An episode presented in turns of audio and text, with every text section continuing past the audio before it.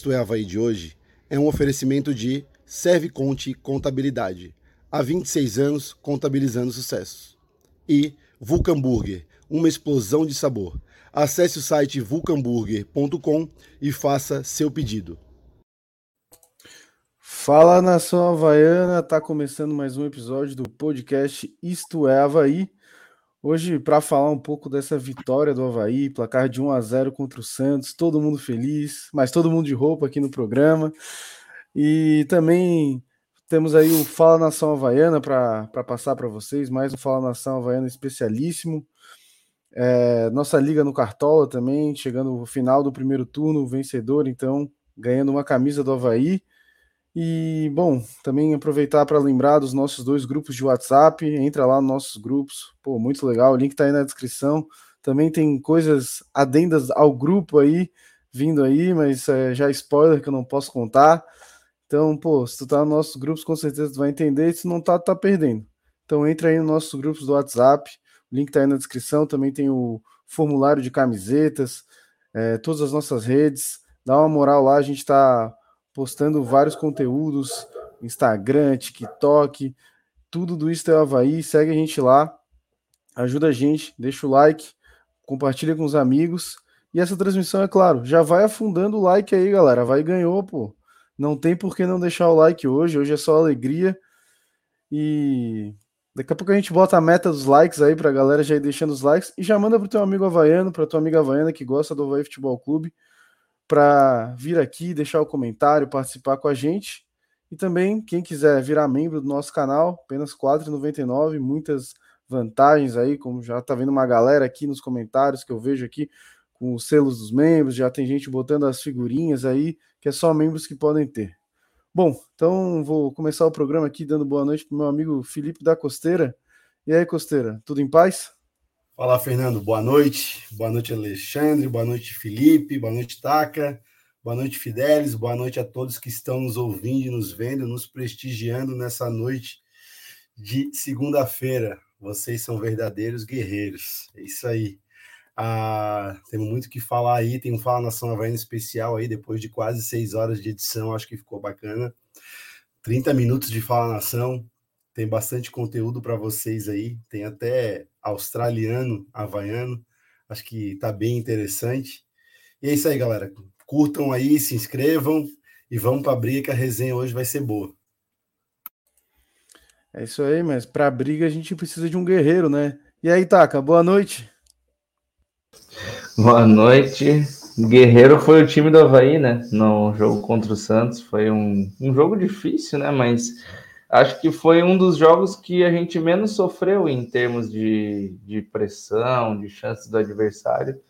A chance que mais nos deixou de, de cabelo em pé foi ali, mas tínhamos um paredão de Libertadores, né, Alexandre? E não deixou passar a bola do, do, do Marcos Leonardo, que a gente tinha dito que era um homem perigoso deles e mais uma cobrança magistral né, do Bissoli, que só não é melhor que o Welcome to the Machine, né, que no nosso TikTok demonstra como cobrar um pênalti. Mas todos felizes, é, esperamos que o Havaí siga nessa de não tomar gols. Né? Eu implorei para que o Havaí não tomasse um gol, não tomamos e é isso.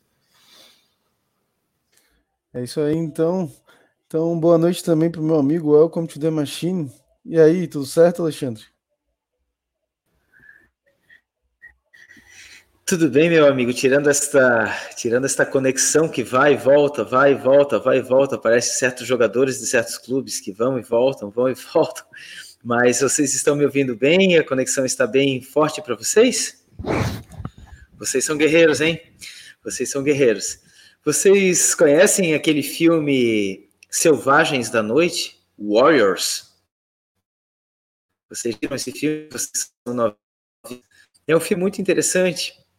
A minha espero que a internet não esteja caindo. É um filme que fala, é um filme que aborda gangue e em prol de um líder. E de repente esse líder é assassinado no meio do filme, é assassinado esse líder. E todos pensam que uma determinada gangue é a responsável, e ela não é. É a gangue dos guerreiros. Fica a dica. Boa noite, parabéns a todos nós, guerreiros. Isso aí, também boa noite pro meu irmão Felipe Leite. E aí, Felipe, mais feliz com o Havaí? Mais calmo? Não, feliz, calmo, né? Uma vitória sempre é bom. Bora aí comentar. Agradecer aí o pessoal já na audiência e os amigos por mais uma companhia no programa. Também com ele, o mestre das entrevistas, Matheus Fidelis. Boa noite, amigo. Boa noite, Fernando. Boa noite aos amigos. Está todo mundo me ouvindo aí? Tá tudo certo com o meu áudio? Consegue me confirmar? Beleza, ótimo. É, feliz com a vitória do Havaí, bem aliviado, né? O Havaí estava precisando demais dessa vitória, né? No jogo bem decisivo aí pro decorrer do, do, do, campeonato, né? E finalmente a gente não levou gol, né? Eu que tinha apostado num, eu acho, né? Pelo menos que eu tinha falado que ia ser 3 a 2 porque o Havaí ia levar no mínimo dois gols, dessa vez não aconteceu. Feliz que a zaga foi bem, a defesa foi bem, o goleiro Vladimir salvou a gente ali no último lance, né? E é isso aí. Havaí Futebol Clube surpreendendo todo mundo. Isso aí, galera. Antes de botar as notas aqui, vou ler alguns comentários. Já tem muita gente aqui comentando. Obrigado aí, galera. O Felipe Aguiar tá comentando aqui. Manda um salve pro seu Wilson. Um salve aí, seu Wilson, ícone do Isto é Havaí 2.0. Cara comandando o grupo lá. É quase um Isto é seu Wilson. O Leandro Gurin de Souza falando boa noite, galera. O Robson Lessa falando o terror guerreiro é matador. Não sei do que se trata ainda. O, vamos ver mais um comentário aqui. O Bruno Vicente também falando Lacoste patrocina o Havaí. Quem tá no grupo 2 vai entender isso aí. Lacosta.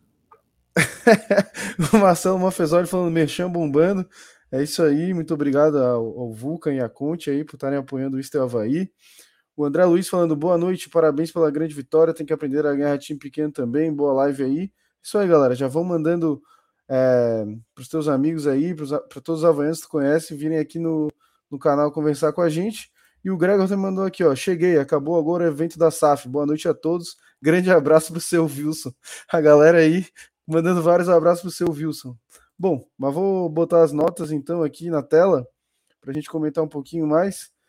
Então, Havaí 1x0 Santos, as notas do Istel Havaí foram 9 para o Vladimir, 7.8 para o Kevin, 8.1 para o Bressan, é, 8.1 para o Rafael Vaz, 7.8 para o Cortez, 7.8 Ranielli, 8.5 Bruno Silva, 9.3 Eduardo, 8.3 Potker, 7.8 Bissoli e 6,5 para o Renato. Já para os membros do canal, se você não é membro do canal, tem um botãozinho aqui, seja membro. Aí tu também consegue dar as notas aí para os jogadores. Então, para os membros do canal, 9 Vladimir, 7,5 Kevin, 7,5 Bressan, 7,8 Vaz, 8 Cortez, é, 8 Ranielli, 7,8 Bruno Silva, 8,5 Eduardo, 8 Potker, 8 Bissoli, 6,5 para o Renato. Dos que vieram do banco para o Estavaí, 6,6 Jean-Pierre, 6,9 Jean Kleber, 6,5 Nonoca, 6,5 para o Rodrigo Freitas e 5 para o Marcinho. Para os membros, 6 Jean-Pierre, 6 Jean Kleber, 6 Nonoca, 5,5 Rodrigo Freitas e 5 Marcinho. O rei do jogo para o Estavaí foi o Eduardo 9.3, também conhecido agora como Iniesta do Carianos. E o para os membros do canal foi o Vladimir, o rei do jogo. E aí, Felipe, é o Iniesta do Carianos, então o que, que tu achou dessa partida? E achou justa a nota para Eduardo? Não achei, achei que ele merecia 10, uma partida perfeita para mim. O Eduardo melhor em campo, jogou demais, mandando o drible curto que ele tem, a condução de bola, mesmo realmente lembra do Iniesta. Não que ele jogue igual o Iniesta, mas lembra. É um baita jogador, assim, né? Para mim, uma surpresa, porque quando ele começou no estadual, ele foi mal, né? A única partida boa que eu achei dele no estadual foi a última lá em Brusque e agora na Série A, para mim, um dos principais jogadores do Havaí, jogando bem demais. Para mim, justo ele, ele ter ganho o melhor do jogo. O Vladimir fez uma defesaça, mas fez uma defesa da partida, você garantiu o resultado. Mas o Eduardo, para mim, comandou o time do Havaí, comandou o meio-campo, jogou demais. É um cara que, pô, tá. evoluiu demais, né? Como eu falei ali, para mim, assim, é, até um, dá prazer ver o Eduardo jogando, um cara que recebe de costas e sai muito bem com a bola. é, enfiada de bola, um cara que vai para cima, não, não é aquele cara que segura a bola só por segurar. Ele, quando segura é para cadenciar o jogo, tá jogando demais. Assim, tem que, a gente tem que dar o para, parabéns pro Eduardo, né? Vai daí quem desmutou aí. Eu ia, eu ia só fazer dois adendos aí. É, da relação dessas notas aí. Eu acho que a nota boa pro. A excelente nota ali, como os membros avaliaram Vladimir com 9, deve muito, muito àquela defesa que ele fez, que foi espetacular, que segurou a, a vitória do Havaí, né? Porque foi realmente uma defesa, no meu ponto de vista, bastante difícil. E queria ressaltar um, outra, um outro jogador que eu sou um crítico, é, para mim é um jogador de Série B, mas ele foi mais efetivo na recomposição e marcando e menos criativo do que o Muriqui é, quando joga, é claro, né? Eu estou falando do Renato. Renato ele é um cara que falta qualidade para ele para ser um jogador de Série A ali na criação e na definição de jogada, porém é, me surpreendeu positivamente é, na recomposição e jogou e se apresentou de uma maneira muito boa. Eu acho até, diria até que essa nota 6,5 não foi uma nota tão, tão justa assim para o jogador que ele foi, para a importância que ele teve no jogo contra o Santos, assim. Então são dois adendos assim bastante importantes que eu queria deixar bem claro. Até é, tem uma galera comentando aqui, Costeira. O Edgar Costa tá concordando contigo aqui, ó. Seis e meio pro Renato é piada. Jogou pra caralho. E o Gabriel Volac Fernandes também. Seis e meio pro Renato é pouco, na boa. Jogou decente. Exatamente. Fernando. Costeira, só, só para complementar que tu falou que ele ajudou muito na recomposição. É, no último jogo a gente comentou, né, que o Eduardo, que é volante, jogou na ponta esquerda e ele o jogo inteiro não fez um desarme. O Renato, ele fez aqui quatro desarmes e uma interceptação, que o Eduardo também não fez nenhuma. Então, para ver que às vezes tu bota um atacante no lado, não quer dizer que ele não sabe marcar. Tu botar um volante não quer dizer que ele vai desarmar. Então, o Renato cumpriu Exato. muito bem esse papel e foi muito bem. Eu acho que com a bola no pé, assim, ele correu, se esforçou, criou algumas chances, mas não foi nada excepcional, mas realmente, como o Coceira levantou bem e falou, ele ajudou demais a, na marcação. Então a gente não, às vezes não precisa se prender muito. O cara é atacante, o cara é volante. Não, a gente tem que ver o que ele cumpre dentro de campo no, no momento que ele está desempenhando o futebol dele, né? Sim, sim. E desculpa, ataca só mais um pouquinho. Só queria destacar também mais uma vez a partida do, do Potker, que realmente é um jogador muito agressivo quando tem liberdade para jogar e quando tem uma parceria de jogo, né? Quando o futebol do meio aparece e ele consegue realmente sim se destacar lá na frente. Para ele não tem bola perdida. Para mim for, foram os que chamaram mais atenção. Claro que o Havaí tem mérito em todas as posições naquele jogo, e mas foram os que mais me chamaram a atenção com relação à partida contra o Santos aí. É, bom, eu nessa rodada eu preferi aumentar até um pouco mais do que as, eles mereciam, às vezes, não que eles não mereciam, mas eu dei um pouquinho a mais para os jogadores de defesa, justamente por não terem tomado gol. mas o Renato, eu, eu dei uma nota maior para ele, pelo que eu lembre, e eu acho que o que mais funciona nesse esquema do Havaí hoje, as três peças fundamentais é, são o meio de campo, né? São os três volantes que hoje são o que fazem o esquema fluir. Os caras pegam a bola da defesa e fazem o ataque acontecer. E o que, o que aconteceu em Bragança foi que o meio-campo estava morto justamente porque o Eduardo estava jogando de ponta. E com a volta do Renato, isso não precisou ser feito. E além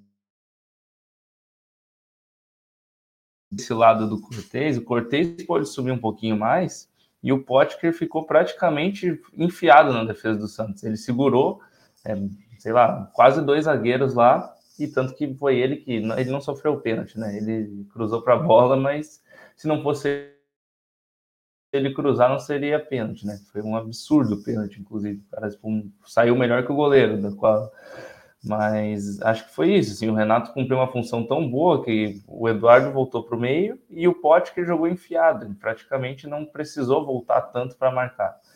E além de tudo, ainda o Havaí terminou o jogo jogando, nem eram 3-5-2, eram 5-3-2, né? Eram três zagueiros ali e todo Mas é isso. Eu acho que o Renato ele vem se mostrando um, um cara útil, assim, até mais do que eu imaginava do que ele podia ser numa Série A. É, o Havaí estava cheio de atacantes, né? Vários deles já foram embora, como por exemplo o Vinícius Leite, o próprio Copete, é, o Paulo Baia também foi emprestado agora, né? Mas esse daí nem andava entrando. Eu até estava é, quando a gente estava indo para o jogo lá contra o Santos, né? Eu estava com o Marcelo Muniz e a gente estava falando, né, sobre os atacantes. E a gente até chegou a comentar, né? que o Renato desses ainda era o que, quando entrava, contribuía mais, né? Eu gosto do Renato, assim, que por mais que ele não seja um exímio jogador, cara, ele, pelo menos ele arrisca, assim, sabe? Tipo, ele vai botar para dentro, ele vai chutar. É, ontem ele quase fez um gol no primeiro tempo. É, muito diferente, por exemplo, do que o Marcinho vem apresentando. O Marcinho, que a gente já falou aqui no podcast, né? Ah, é um cara que, pô, ele é conhecido por chutar bem de fora da área. Pô, não lembro de um chute que o Marcinho deu até agora. O Renato não. O Renato, às vezes ele até fominha, mas a bola, a, a, o time abriu, o time adversário abriu, ele vai mandar bola. Eu acho isso positivo, sabe? Ele é um cara que ele, ele acaba respeitando o adversário, né? Achei uma partida boa dele, ele tá se mostrando útil, acho que ele melhorou desde o ano passado, que ele não vinha bem, né? Exceto naquele final ali que ele fez dois gols milagrosos para o Havaí, né? Eu fico feliz, né? Porque é um cara que que a gente tem um carinho, né? Porque ele tem uma certa identificação é, com o Havaí, né? Então, que bom que ele está conseguindo ser útil, né? Em certos momentos do jogo, em certas ocasiões, principalmente ali para dar aquela marcada no, na, na lateral, né? Ele, como ele já foi lateral, ele acaba tendo esse cacuete também, né? De, de defender um pouco melhor, né? Como o, o próprio Felipe falou, né? Ele fez bastante exames, bastante interceptações, né? Então foi boa realmente a partida do Renato, acho que merecia pelo menos um 7 aí, mas também não dá para exagerar, por exemplo, dar mais uma nota do, do que, né, ou coisa assim. Eu acho que 6,5, 7, até um 7,5 caberia bem. Eu queria é, exaltar aqui também a defesa do Vladimir, né? Acho que até alguém já tocou nesse assunto, mas até Vou chamar para conversa o maior fã do Vladimir que eu já conheço na face da terra. Que, pô, foi uma defesa ali de três pepitas, né, amigo? Defesa de goleiro de Libertadores de América. Acho que essa é a definição. É, cancha, quem tem, tem. E para ter cancha tem que ter rodagem. Para ter rodagem tem que ter qualidade para rodar em grandes clubes, em grandes competições. E o Vladimir tem tudo isso. Então, na hora que precisou dele, ele estava lá. O Havaí dominou o jogo, o Havaí jogou uma partida quase perfeita, não teve mais posse de bola, acredito que teve bem menos posse de bola, mas isso, quem gosta de posse de bola é, é europeu. Leva, leva a bola para casa. O Havaí teve uma partida quase perfeita, só seria perfeita se tivesse aproveitado um pouquinho melhor as oportunidades, mas não dá para reclamar, ganhamos o jogo, né? Só que na hora 44 e meio do segundo tempo, pita uma bola na área, na pequena área para o Santos, cara. Porra, é para ferrar, né? O cara não acredito. O Havaí com o jogo controlado, vem uma bola aos 44 e meio. Mas aí quem é que aparece dando três passos para frente fazendo isso aqui? O Vladimir. Um cara com mais de 1,90m.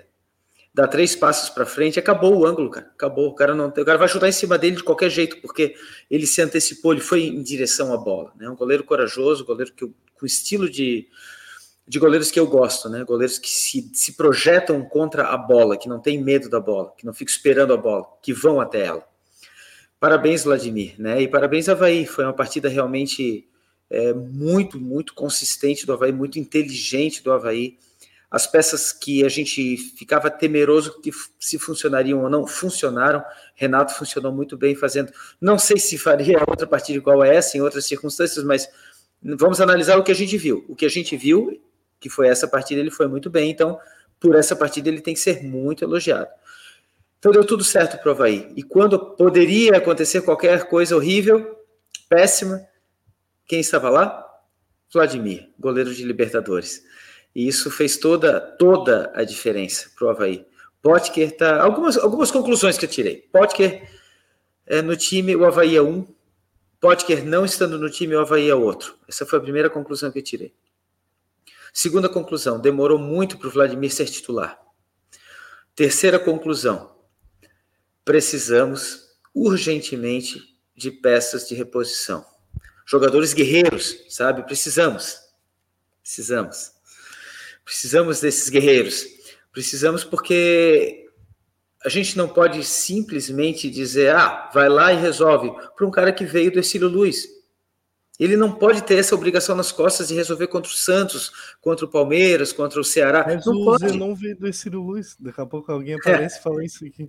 Exato, é, que é o mesmo. Esse lance que tu falou, Felipe, muito bem colocado, é o que é o que dizem do Emerson e do Judson. Eles sempre pegam esses dois caras que deram certo vindo de times pequenos para justificar 357 bilhões de caras que vieram de times pequenos sem expressão que não deram certo no Havaí. Ah, mas olha o Judson, olha o Emerson, vai ser sempre esses dois, né? E como tu bem lembrou, o Estilo Luz veio, vamos falar, alguém vai citar o Zenon, né? O Zenon era um craque, Zenon por acaso era natural de Tubarão, começou lá porque ele era natural, só isso. Pô, jogou só em time grande, pô. Jogou em Havaí, jogou em Corinthians, pô, só jogou em time gigante, pô. Né? Depois que saiu do Exílio Luiz, só jogou em time gigante. Então, é, o Havaí precisa de peças de reposição. Abriu a janela. Agora temos a. Temos. Oh, seu Wilson! Muito obrigado pela presença, seu Wilson. Agora temos uma dupla sertaneja. Goste ou não desse estilo, temos Natanael e Natan. Natanael e Natan vão fazer, vão fazer uma dupla de peso lá dentro. Eu, eu, eu gostei, gostei. Natanael, a gente estava precisando de um lateral para substituir Na hora o Cortez. certa, né, Alexandre? É, é isso Justo que eu disse. Ele ficou suspenso. Justo é, Takazaki, ficou suspenso. Takazaki, essa era a pergunta que eu ia passar o meu gancho para ti. Eu ia passar o meu gancho para ti agora. Isso, mano. sobre isso, exatamente sobre isso. Natanael, nosso lateral esquerdo, já está no bid e jogará amanhã? É contigo, já está no bid, já está treinando. Na verdade, ele está treinando quase duas semanas aqui já. Então, ele está no bid e o Ronaldo Fontana da NSC, né? É, meio que confirmou ele no time, né? Ele, ele que vai ser o titular da posição. Mas assim, é, qualquer um ali acho que faria posição. Acho que até jogar com três zagueiros seria menos pior, porque o Diego Matos realmente ele deixa uma avenida nas costas, ainda mais com o Mendonça caindo atrás dele. Não ia ter como segurar o Havaí, é, seria massacrado né, no Ceará. Mas ele chegou na hora certa. O Natan é uma incógnita total. O Natanael, é, pelo que a gente ouviu, né? Eu perguntei para alguns torcedores do Atlético, ele é um jogador mais ofensivo.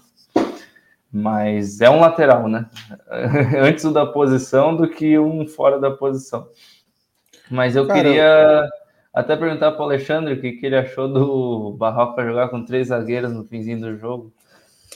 Eu achei que finalmente ele armou um time certo durante o jogo, né? Porque eu, eu acho que falta muita leitura dele nas substituições. Ele é muito burocrático, né? Ele tira. A gente já sabe o que ele vai fazer. Ele vai sempre botar atacante. E dessa vez, não, ele teve as precauções defensivas. O pessoal às vezes pensa que eu gosto do Claudinei, do jeito do Claudinei jogar, eu não gosto, gente. Pô, é difícil de pessoal entender que não existe só a minha mãe, a minha mulher e a minha irmã de mulheres no mundo, como não existe só Claudinei Barroco e Geninho no mundo, de, dos treinadores. O Claudinei joga de um jeito. aí que passou que tu, que tu gosta, assim, que tu queria de volta num, sonho teu.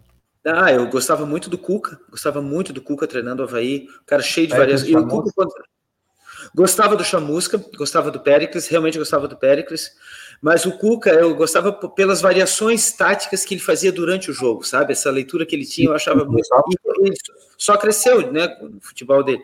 Mas eu gostava muito do Cuca, eu gostava do Pericles Chamusca também, mas o Cuca, para mim, foi. Pô, era o cara que eu, que eu curtia muito, o jeito que ele treinava. Mas voltando ao Barroca, que é o atual treinador, é, respondendo ao Taka, eu acho que faltava isso a ele, sabe? Chegar e dizer, porra, dá para jogar diferente. Existem outras configurações táticas e essas configurações podem acontecer no durante, no, no, no decorrer do jogo. Não precisa entrar com o time e sair com o time da mesma forma. Ou então entrar com o time e, e sair com cinco atacantes para dizer que botou o time ofensivo. Ele fez, ele jogou com precauções defensivas sem jogar recuado. O Havaí não fez um ferrolho, foi como contra o Botafogo. O Havaí não meteu um ferrolho contra o Botafogo. O Havaí jogou com precauções defensivas e ganhou o jogo. Com precauções defensivas. Contra o Botafogo, o Havaí chutou pouco, chutou quatro bolas no jogo inteiro a gol. Quantas bolas o Santos chutou a gol o jogo inteiro? Três. E teve um posse de bola maior que o do Havaí, né? E não eu adiantou nada. Queria, eu até queria ressaltar um pouquinho isso, né? esquecendo 3-5-2, voltando para o 4-3-3, mas não é, para falar um pouquinho da zaga do Havaí, né? Porque a gente estava muito receoso com essa zaga. A gente estava assim, pô, o Arthur Chaves não vai jogar, como é que vai ser essa zaga com dois zagueiros um pouquinho mais lento? E se saiu muito bem, né? Até é, eu não sei como é o Santos na bola aérea, mas não teve, né? O Havaí não teve. Até no fim do jogo, ah, pode cruzar na área, não acontecia nada na área do Havaí, assim, cruzando, né? uma falta perto da área e todas as bolas foram tiradas. Os dois zagueiros, assim, perfeitos no tempo de bola, o Vladimir saindo bem do gol também. Queria a opinião dos amigos aí sobre essa zaga do Havaí, que, na minha opinião, até dei uma nota muito alta, justamente porque eles se saíram muito bem. Eu dei 10 para o Vladimir, porque, assim, é, o, se não fosse o. Assim, se, se ele não fizesse a defesa, terminasse 1 a 0 eu daria uma nota 7 para ele. Ah, o que foi lá, ele mas assim, ele botou a cerejinha no bolo ali, a, tipo, deu a participação dele assim especial da, do, dos três pontos. Da Libertadores. essa né? defesa me surpreendeu, me surpreendeu muito mesmo, assim. É, eu não estava esperando que se saísse tão bem, inclusive.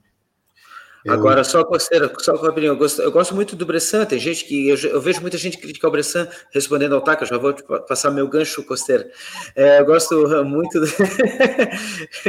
eu gosto muito do Bressan, eu sei que tem gente que não gosta porque ele espana muita bola, e talvez eu goste dele por causa disso, porque ele espana muita bola, né? Ele joga muito raiz, assim, eu gosto. E eu acho que ele se saiu muito bem. O Vaz já é um cara muito mais técnico, né?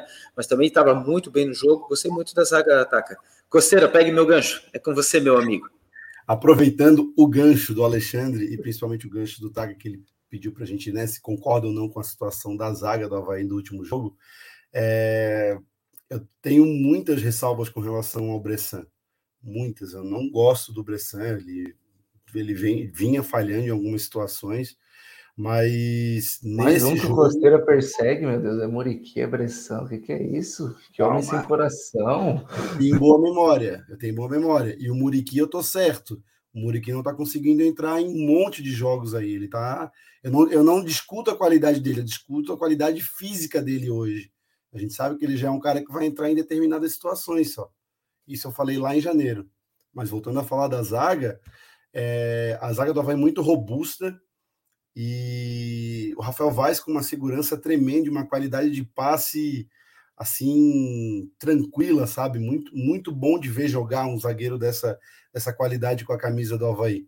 Então, o Havaí ganha assim mais uma opção e Arthur Chaves é uma excelente revelação, é um cara que vem jogando e comandando a zaga do Havaí em muitas situações, mas agora a gente tem três opções de verdade para jogar e com uma certa tranquilidade aí para um substituir o outro nas, nas, nos devidas, nas devidas dificuldades, né? Como um cartão amarelo, uma contusão e situações muito parecidas assim. Cara, eu acho que a zaga foi, foi muito bem, sim. Jogou muito bem, ganhou muitas disputas aéreas, mas a gente tem que analisar também como é que foi a partida. O Havaí abdicou um pouco da posse de bola, ficou mais atrás, isso favorece também os zagueiros, né? Um jogo mais defensivo favorece os zagueiros, fica mais fácil, não tem tanto embate mano a mano.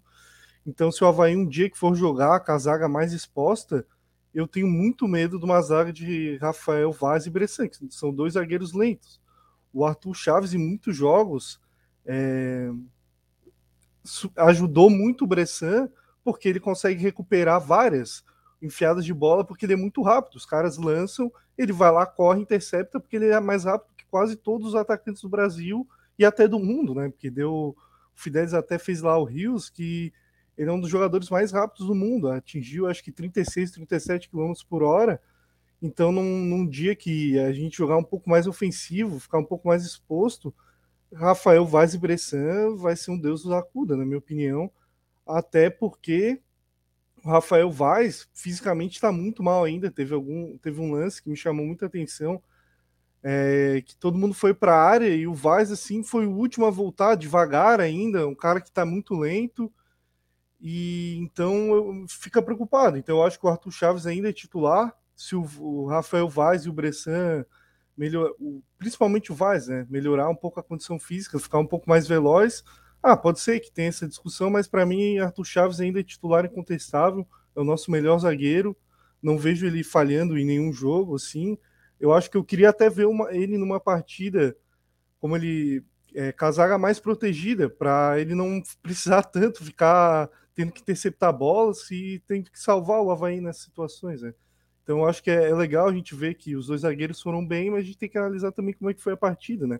Que isso favoreceu também o estilo de jogo deles. A gente tem que ver num jogo que não favoreça o estilo de jogo deles, que é jogo de velocidade, que eu acho que vai ser problemático para o Havaí. Um exemplo disso foi o jogo lá em Bragança.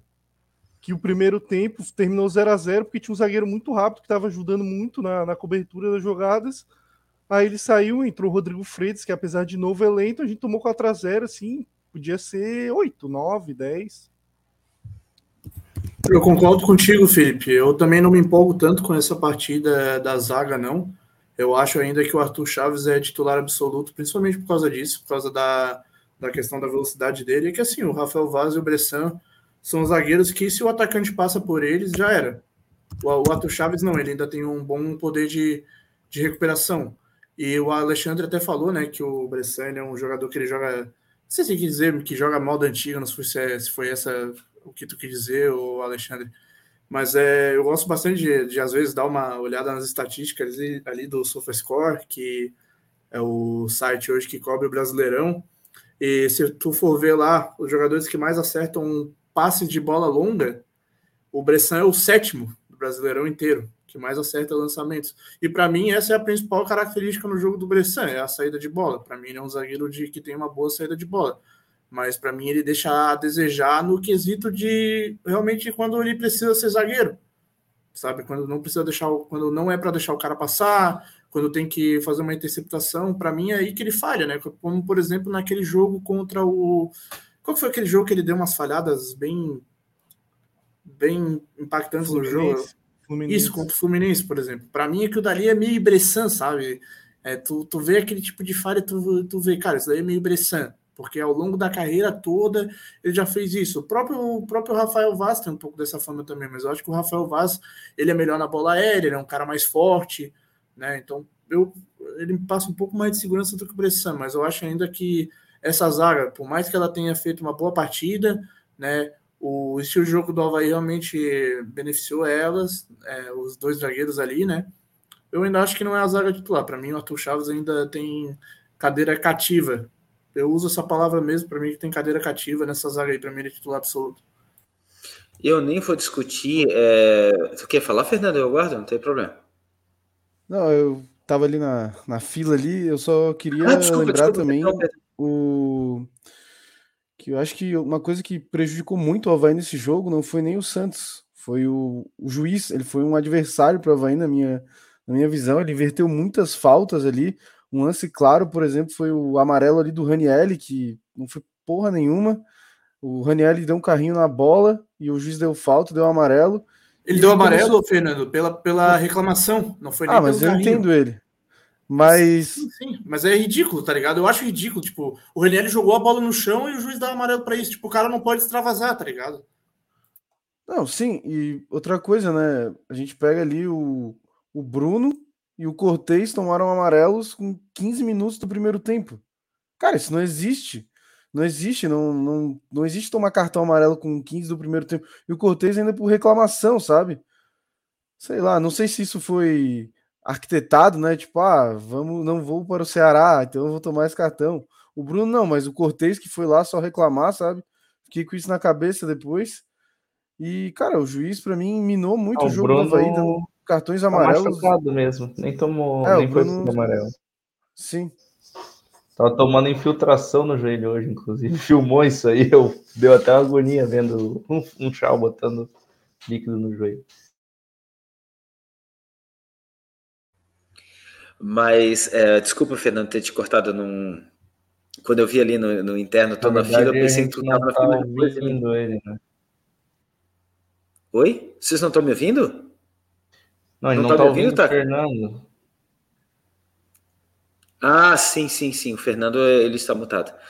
É, agora está mutado oficialmente.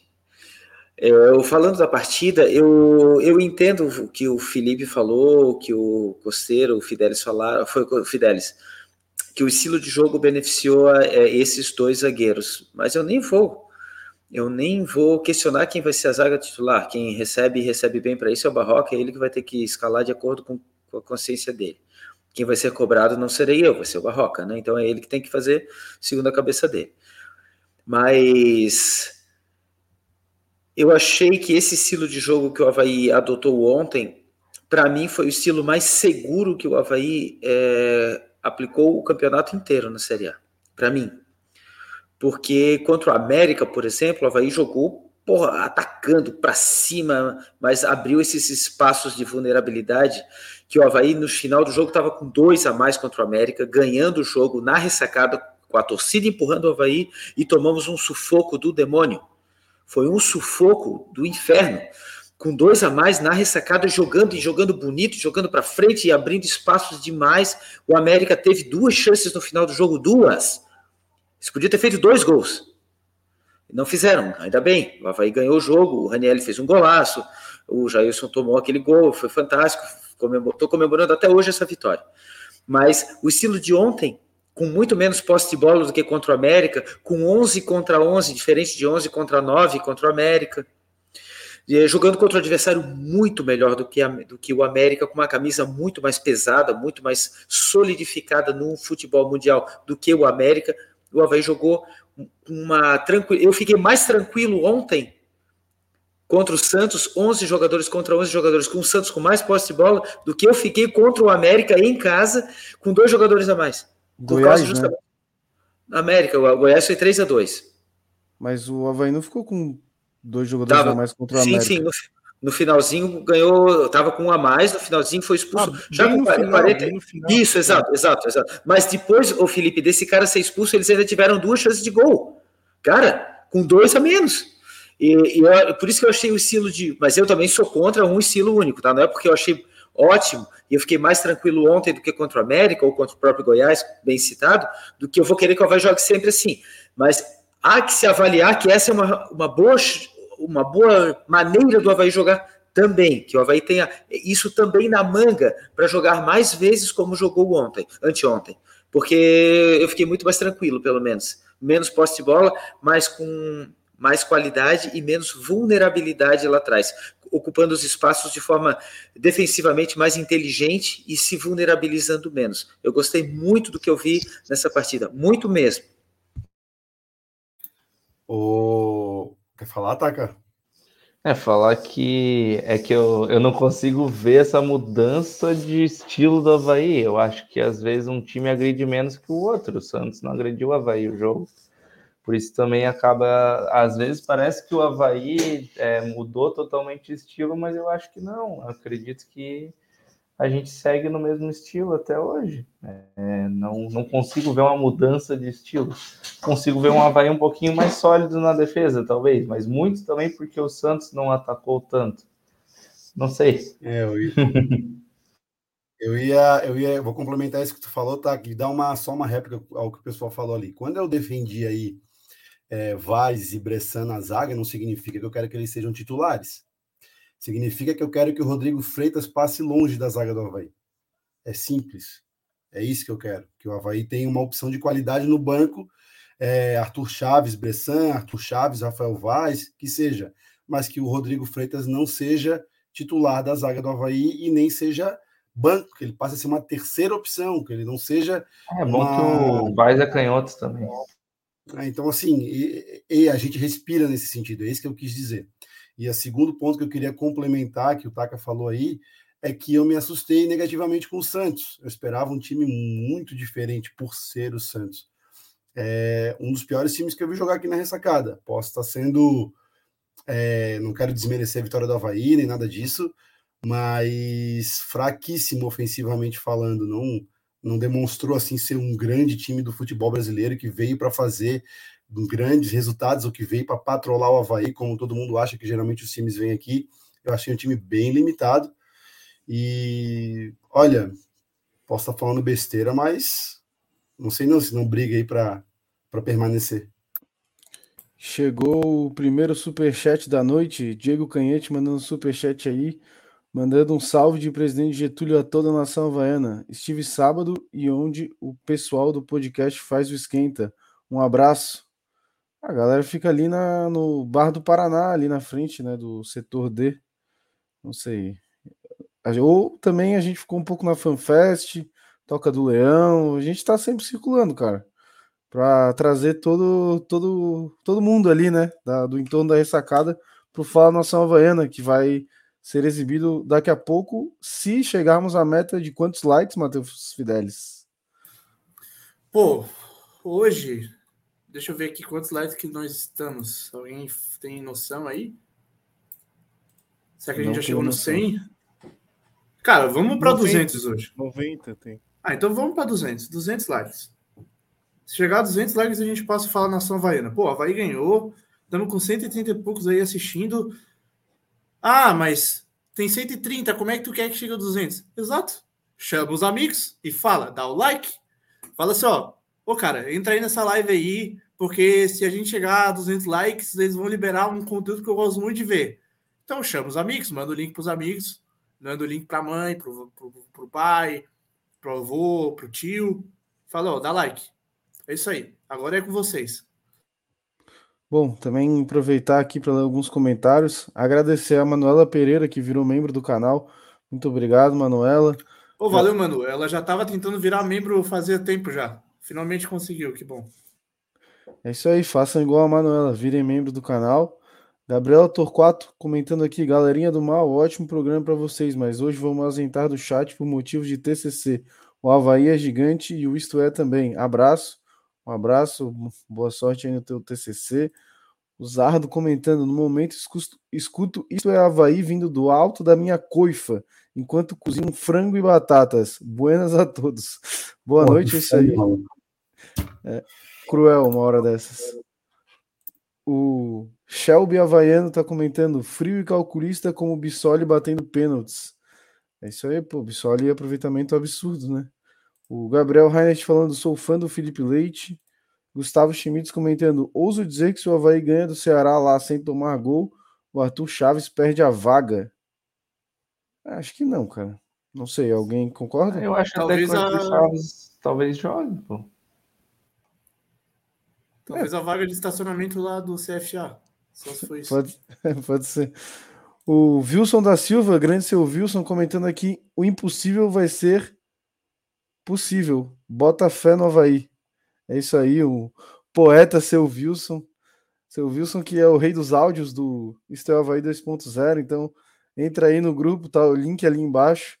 Se você gosta do, de ouvir áudios aí, tem tempo para acompanhar. Eu, infelizmente, não consigo acompanhar tudo, mas a galera aí tá sempre acompanhando.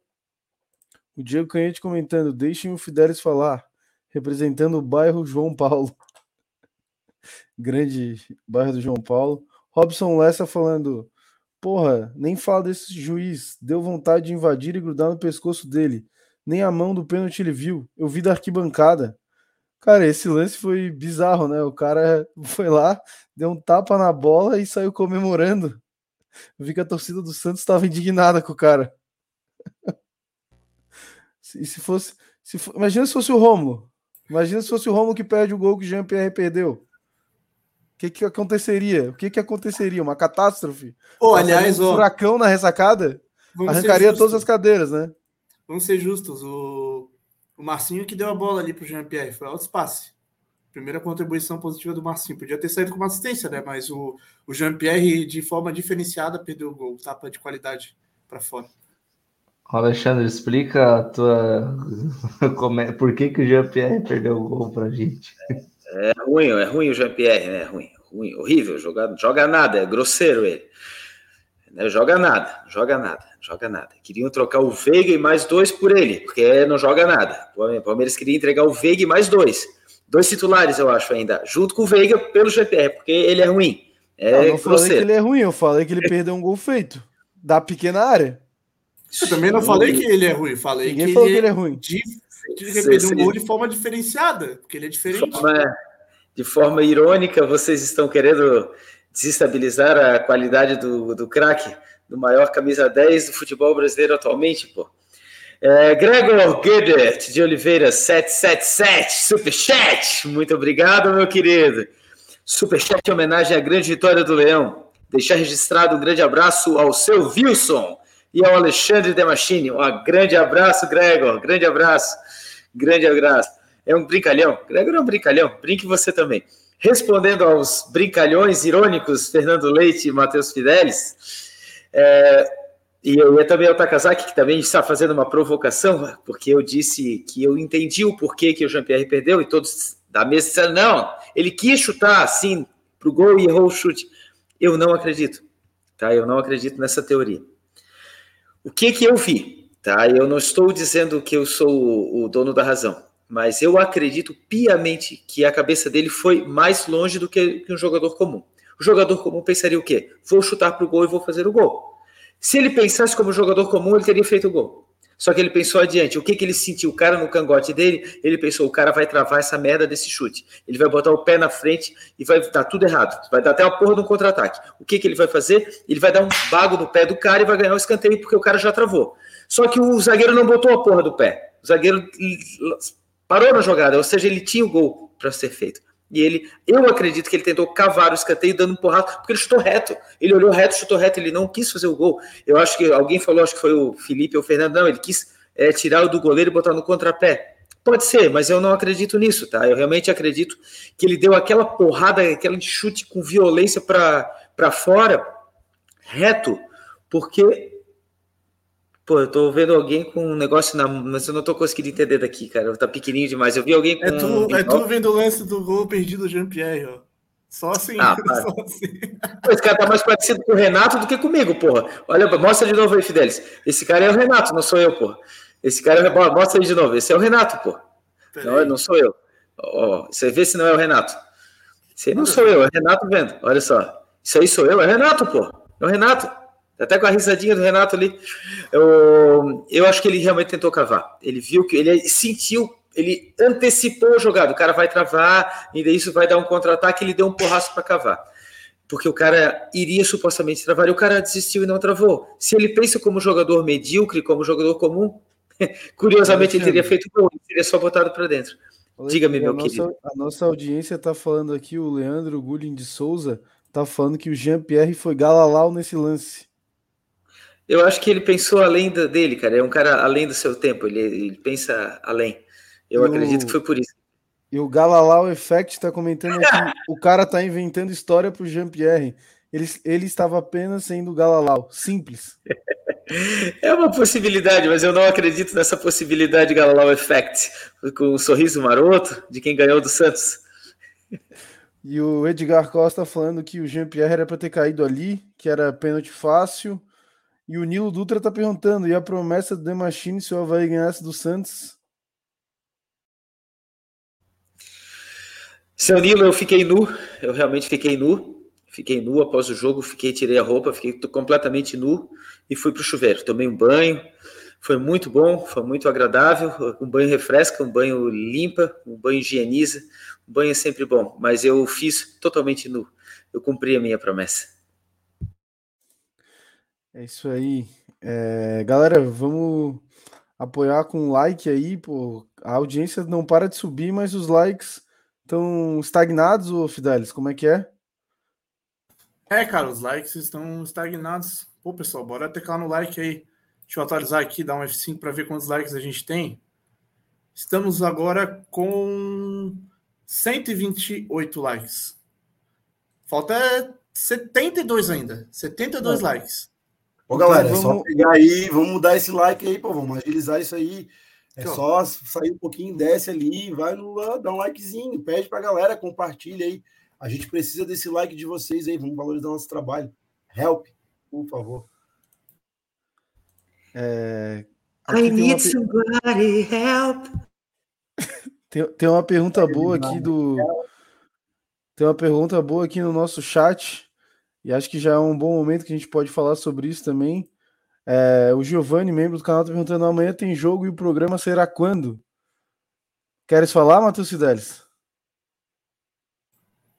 O programa vai ser na quarta-feira, um dia após o jogo. E o programa vai começar às 8 horas, é, das 8 até as 9. A gente vai estar tá com o Bruno Comicholi, vice-presidente do Havaí. Vai estar tá aqui batendo um papo com a gente. Vamos tirar várias dúvidas aí pertinentes da torcida, né? Convidado mais do que especial. Já mandar um grande abraço aí para o Bruno, que aceitou vir aí no nosso programa, né? Aí depois das nove até o infinito, a gente fala do jogo, né? Tomara que de uma vitória do Havaí, né? Quem sabe. Então é isso aí, galera. É, Quarta-feira, às 8 horas, um pouquinho mais cedo do seu horário habitual do Estel Havaí. Vamos receber o Bruno Comicholi aqui na nossa primeira parte do programa. E depois vamos comentar um pouco do jogo do Havaí, né? Esperamos que uma vitória para que seja mais feliz e mais leve o programa. A galera que tá, tá dizendo aqui que ó, o Galalau é Fett está falando The Machine hoje tá cheio de papinho de Galalau. Rapaziada, tá achando o The Machine um Galalau hoje. Galera também falando que já deixou o like. É... Pô, outra coisa que, que parece que acontece com o Havaí, né? É quando a ressacada não, não lota, quando a torcida não vai com aquela expectativa, o Havaí ganha o jogo. Eu não sei se isso é uma zica, alguma coisa assim que acontece, mas, cara, toda vez que faz um. Ah, o Havaí, não sei o que, não sei o que lá, o Havaí ou perde ou empata. Aí vai lá os, o mesmo público fiel ali e o Havaí ganha, cara. Não sei que zica é essa. Alguém pode me explicar? É, o Havaí quer deixar a gente maluco, é. Eles veem as críticas do Alexandre, minha, depois da derrota de 4 a 0 e querem calar nossa boca. Só pode ser isso. Mas eu acho que isso mostra algo positivo, né? Que é o poder de recuperação do Havaí de estar tá no momento ruim, eles irem após tomar uma goleada que foi vergonhosa diante do, do Bragantino, um jogo terrível, que todo mundo aqui concordou que 4 a 0 ficou barato, né? Poderia ter sido mais. Eles fizeram um jogo coerente contra o Santos, so, sofrendo pouco, né? O, acho que a única chance, assim, muito clara foi aquela que o Vladimir defendeu. E poderia ter feito mais. Eu acho que o Bissoli perdeu um gol ali que não dava. O Jean-Pierre também, na cara do gol. Acho que ele não viu nada ali, não, não tem olho nas costas e, e errou o gol porque, não sei, acontece, né? Desleixado, não sei, quis dar uma porrada. Eu acho que ele, como o Alexandre disse, quis no contrapé do goleiro, ao invés de dar no, no canto que era que ele esperava dar no canto do goleiro, né? Pegando no contrapé. Perdeu, mas isso é, eu acho positivo, né? Mostra que mesmo depois de uma derrota o time continuou com o trabalho, que para mim do Barroca, que é muito bom, só ver o time que a gente tinha no, no estadual, né? E quando ele recebeu o que está agora, um time que conseguiu jogar de igual para igual com o melhor time da América do Sul. Não, América do Sul não, só da América Latina inteira, que fez um jogo bom contra o Chelsea, que foi o campeão da, da Champions, não descendo outro. Então a gente não esperava isso. A gente sofria contra Camboriú, até o Barroca já estava no comando, mas ainda não era a cara dele, não, não teve aquele período de treinamento a gente melhorou demais, né? Eu acho que até um pouco de exagero, às vezes culpar tanto o Barroca pelo próprio elenco, que todo mundo já comentou que é, é fraco, né? Acho que a gente, se a gente tivesse mais peças de reposição, o trabalho ia ser ainda melhor. Então tô, tô muito feliz por essa partida por isso, porque se a gente tivesse um resultado negativo contra o Santos, já começava uma crise, né? E até porque esse jogo do Ceará me preocupa bastante, que é um jogo fora, difícil, uma viagem longa, né? O Havaí jogou sábado, vai jogar agora terça em Fortaleza, uma viagem continental, é, porra, do outro lado do, do país. É, vai estar tá quente lá em Fortaleza, um jogo difícil. Fortaleza, o Fortaleza não, o Ceará é um time bom. Jogou em casa contra o, o Corinthians, fez um bom jogo, ganhou. Ganhou também na Copa do Brasil do Fortaleza, mas não avançou, então tá no momento até positivo. Então vai ser um jogo bem difícil. E e essa vitória vai trazer confiança para a gente ir lá com um pouco mais de respiro, um pouco mais de vida para encarar esse desafio grande que vai ser o Ceará, que é um bom time, repito, está muito bem na Sul-Americana, vai jogar agora com o São Paulo, né? Acho que as oitavas ou quartas, acho que é quarta já da, da Sul-Americana, ganhou do Palmeiras lá já no, no Brasileiro, então vai, vai ser difícil. É, uma pergunta só para os amigos, eu não, eu não verifiquei isso ainda. É, quem vai ser o árbitro amanhã? Ainda não, não sei, a gente pode dar até uma pesquisada aqui. Eu vou olhar Quer aqui. que seja o Marcelo de Lima Henrique?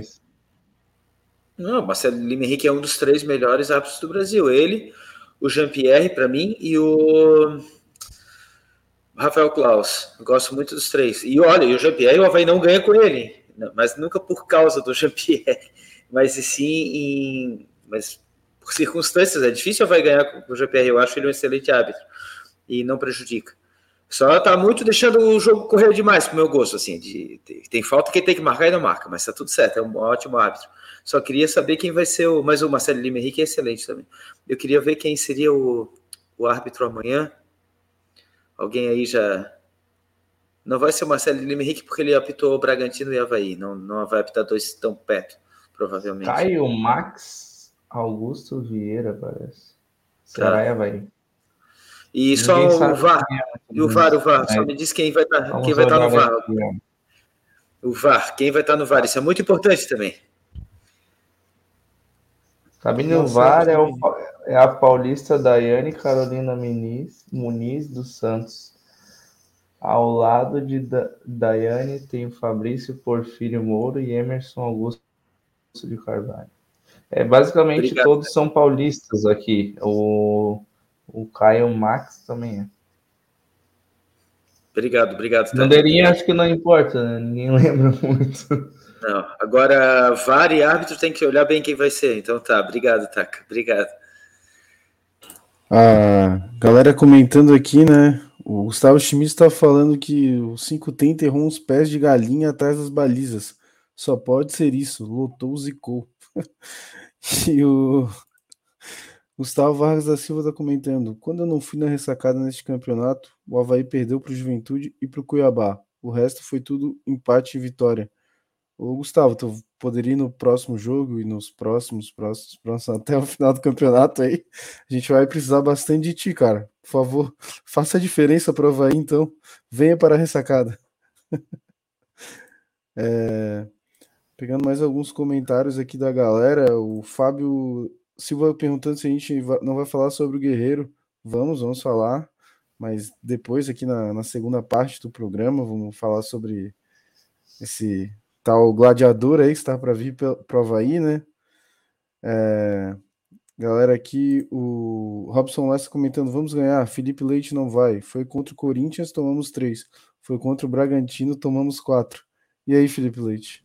Ah, Agora, Robson. Fui contra o Inter O também. a Felipe é Leite minha. comprou uma passagem pro Ceará, cara. É, eu queria ir. Se alguém quiser me pagar aí pra eu ir, eu tô, tô disponível pra ir. Brincadeiras à parte, mas a culpa não é minha, pô. Vou lá, tento dar, torcer, dar, passar energia positiva. Se o time do Havaí vai lá e faz papelão, eu sou menos culpado, né? Fazer o quê? Opa, chegou um superchat aqui do Leonardo Barbosa, o 777.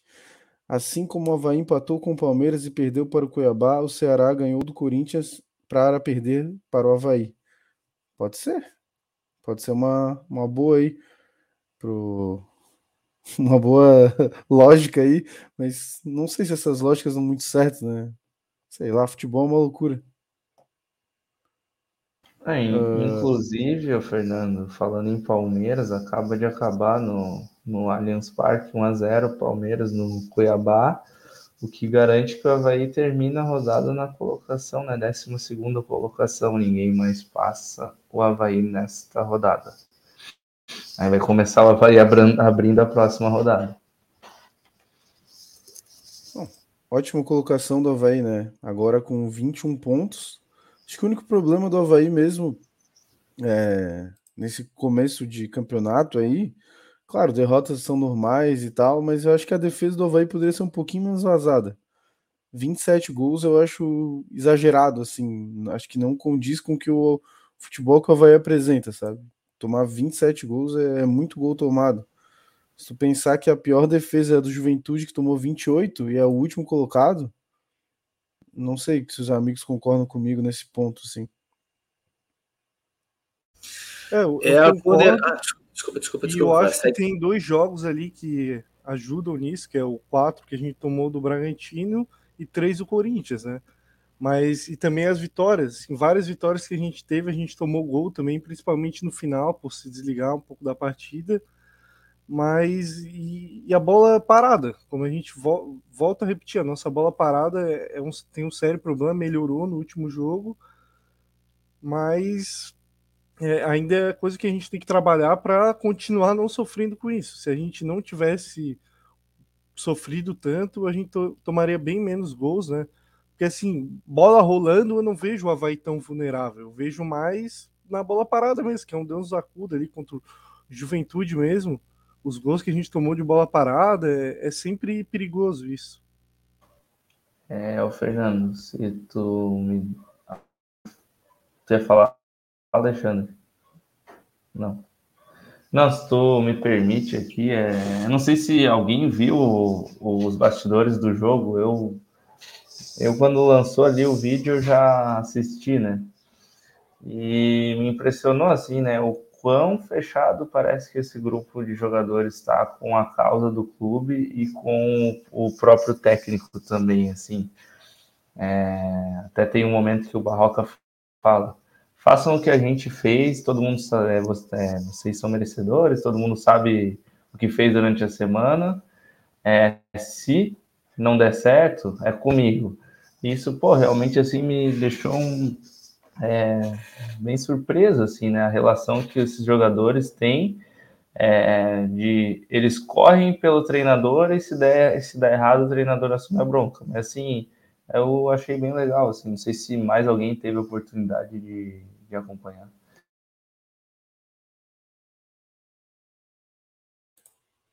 Eu acompanhei também, Taka. E, cara, eu acho que o elenco do Havaí tá muito fechado, assim, cara. Muito fechado mesmo. Isso que tu falou é totalmente o que transparece ali, cara.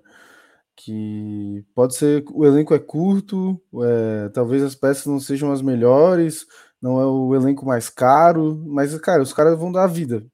Tá claro ali que ninguém tá de sacanagem, vai todo mundo correr um pelo outro.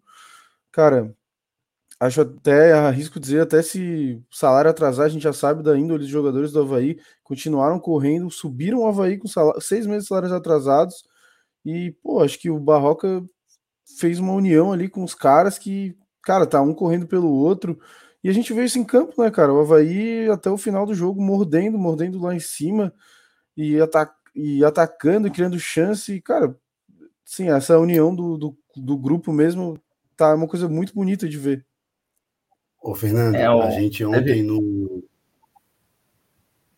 Deixa eu falar, teve a entrevista pré-jogo do Barroca também, que ele fala que quando terminou o jogo do Bragantino, foi uma cobrança geral entre os próprios jogadores, porque aquilo não poderia acontecer. E parece que isso surtiu total efeito no jogo contra o Santos. Eles entraram totalmente concentrados do início ao fim. Ô, Taka, é... a gente ontem no pós-jogo ali, pegando algum conteúdo pro, pro Fala Nação Havaiana, a gente conversou com uma pessoa ali que, enfim, estava é, ali na, é responsável ali pela área interna do Havaí. E essa pessoa simplesmente falou o seguinte: que há muito ele não via um elenco tão fechado com o time, um elenco tão comprometido que nas viagens, inclusive, eles se cobram quando sentam para almoçar junto, eles cobram um ao outro. É, o assunto não é outro numa mesa de almoço a não ser é posicionamento, a conversa entre os jogadores é posicionamento, é tática, é como jogar, como marcar, e parece muito que o, realmente o elenco está focado e literalmente fechado com o Barroca. É outra coisa que também está deixando muito contente é que os compromissos até aqui é, do presidente do Havaí têm sido arcados e cumpridos como foi é, do começo do ano. Não estou falando isso aí para rasgar seda para ninguém. Eu estou relatando o que foi passado para a gente no final do jogo, ali nas imediações da ressacada de gente de lá de dentro. Então é muito interessante, né? Claro que na vitória é muito fácil a gente vir aqui e elogiar, ou a pessoa vir lá de dentro e falar isso para a gente, mas a fonte é confiável e a, a gente está percebendo isso no dia a dia e nas coisas como as coisas e como as coisas vêm acontecendo no Havaí. O elenco está junto com o Barroco, o elenco está comprometido em buscar esses 45 pontos. Podem ter certeza disso. O... Costeira, depois disso. Ah, pode, pode mandar, Fernando, depois eu. É que chegou um superchat aqui do Lacan Albuquerque, brigadão Lacan, falando esse, é, esse, é o, esse ano é o primeiro ano do resto da história do Havaí. Vai ser Havaí antes depois do centenário. Abraço aos queridos. Um abraço aí, Lacan, e pode mandar Bateu. aí, filho. Bateu? Bateu! É green. likes! Conseguimos, caralho. Foi difícil. Muito, muito Foi obrigado difícil. aí, galera. mandando mensagem que nem um maluco lá no WhatsApp. Pô, valeu aí todo mundo que mandou o link aí para os amigos, pediu para entrar. Pô, e a gente tá com 152, estamos no pico de audiência. Fernando, bora soltar a promessa, a gente prometeu pra galera. Tem isso pronto vou, aí? Vou, vou, botar aqui, peraí, só um pouquinho. Botar o Fala Nação Havaiana. Muito obrigado aí todo mundo que contribuiu. Chegamos, ó, estamos aí, ó, 208 e subindo, ó. Não precisa parar nos 200, não, vai, vai mandando. Isso aí, então. Bora lá. Vamos, vamos botar aí o Fala Nação Havaiana.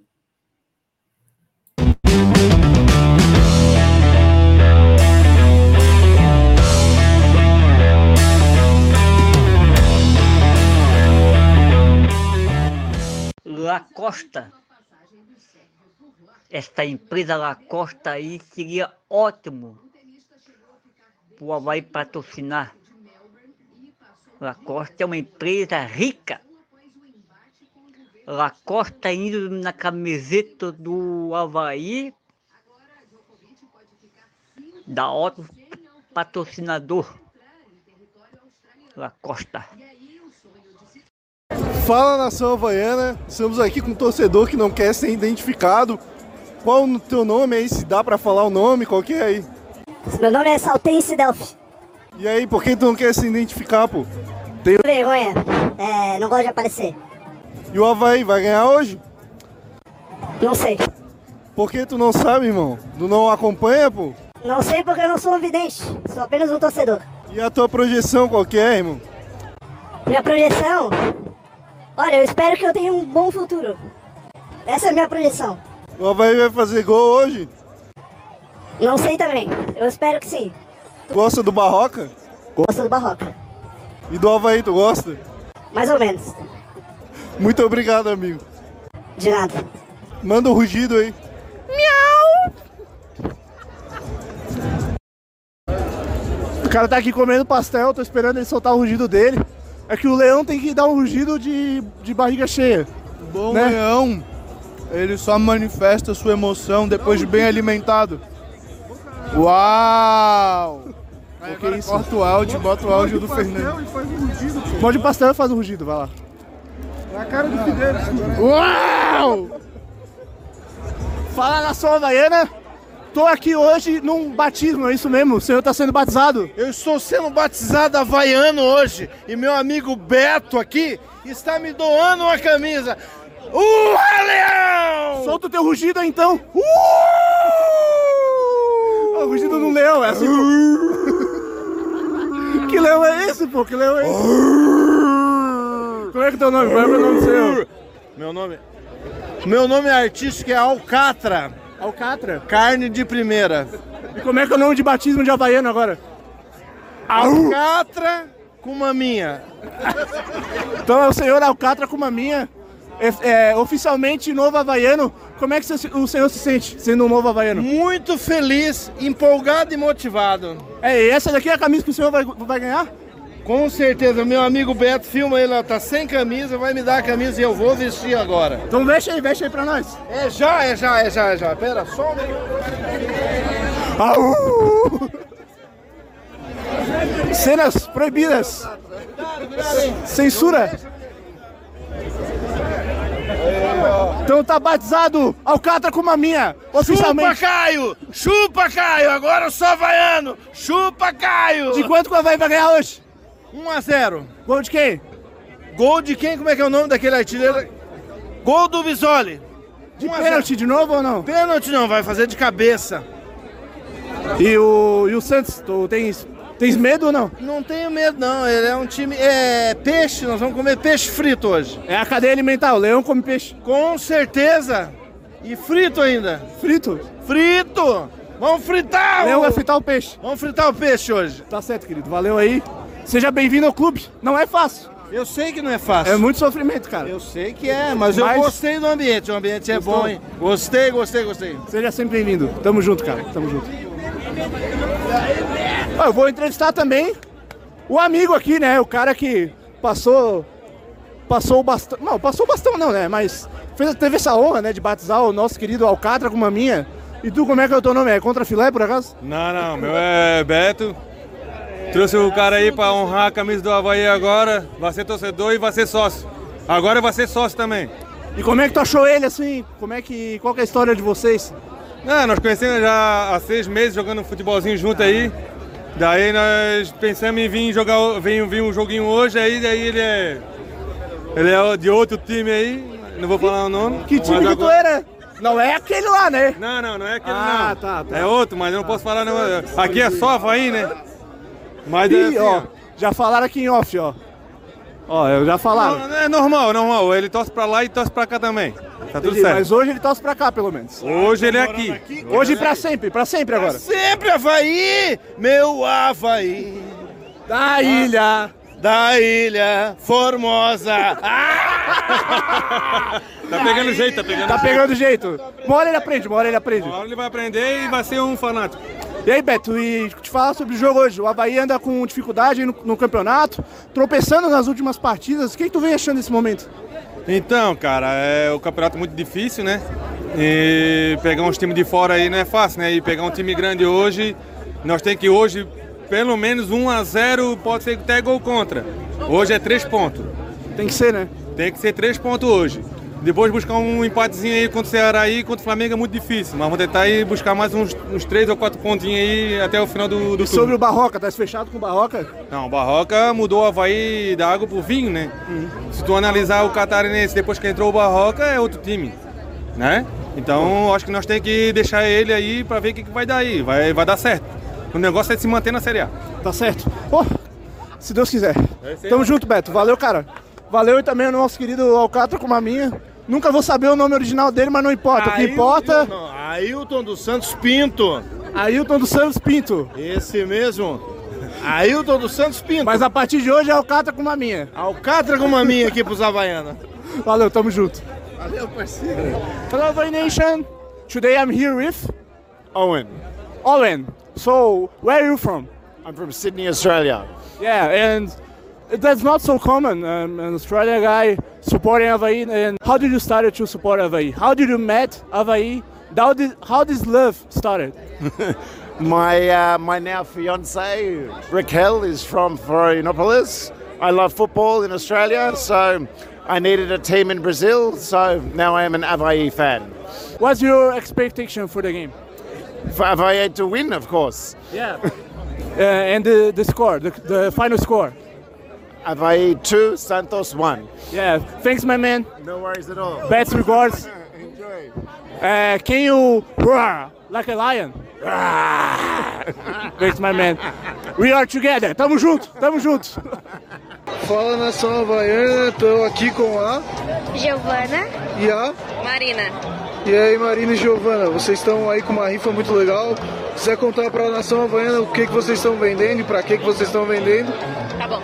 Bom, gente, a gente está vendendo rifa para poder, poder fazer uma arrecadação, para a gente fazer uma viagem para São Paulo, é, que lá a gente vai participar de competições e a gente está vendendo rifa que está concorrendo a um iPhone 11 e uma camiseta do Havaí. E quem quiser comprar essa rifa no próximo jogo contigo, como é que faz?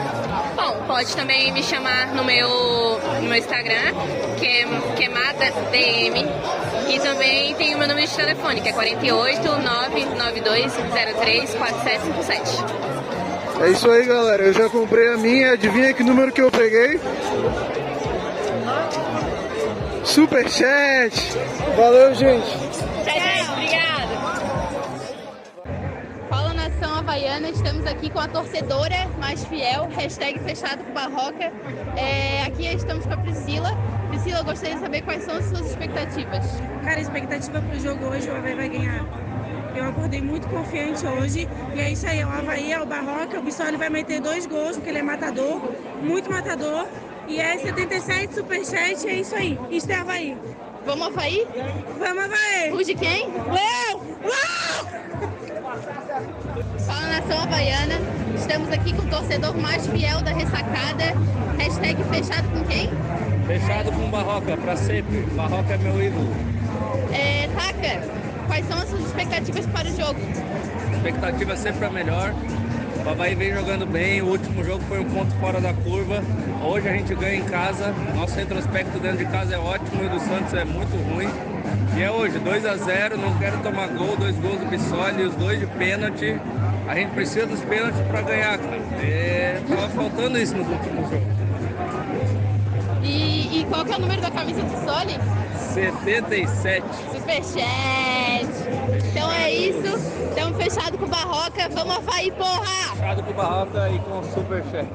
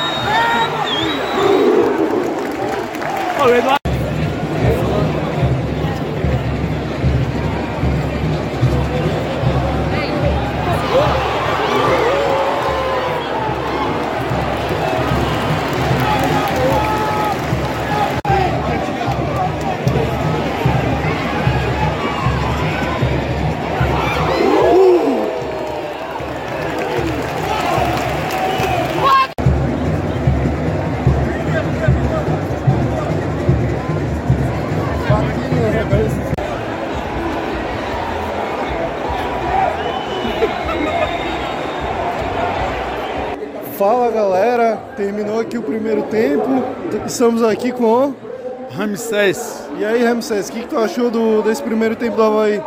Cara, o Havaí jogou com garra, jogou relativamente bem, né? Os desfalques ali preocupantes, mas eu acho que vai dar para o Havaí levar essa.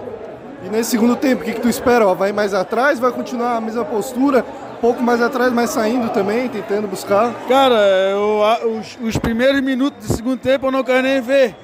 Porque os últimos jogos aí, o começo do segundo tempo foi trágico, né? Mas eu acredito que agora o Barroca já está calejado, já com, esse, com o time entrando sonolento no segundo tempo, né? Acho que o Havaí vai entrar mais ligado vai dar tudo certo. Vão fazer o segundo gol para matar. Tem mais algum recado aí para a nação havaiana? Pô, queria dizer para a nação havaiana o seguinte: a gente está bem aí na fita, apesar de alguns problemas, né? É, de elenco, né? Alguma, é, alguma deficiência no elenco. Mas esses 13 mil sócios estão mostrando que a torcida do Havaí está junto com o Havaí. E esse ano vai ser o ano do Fico. Muito obrigado, Ramsés. Torcer agora para continuar e a gente ganhar esse jogo.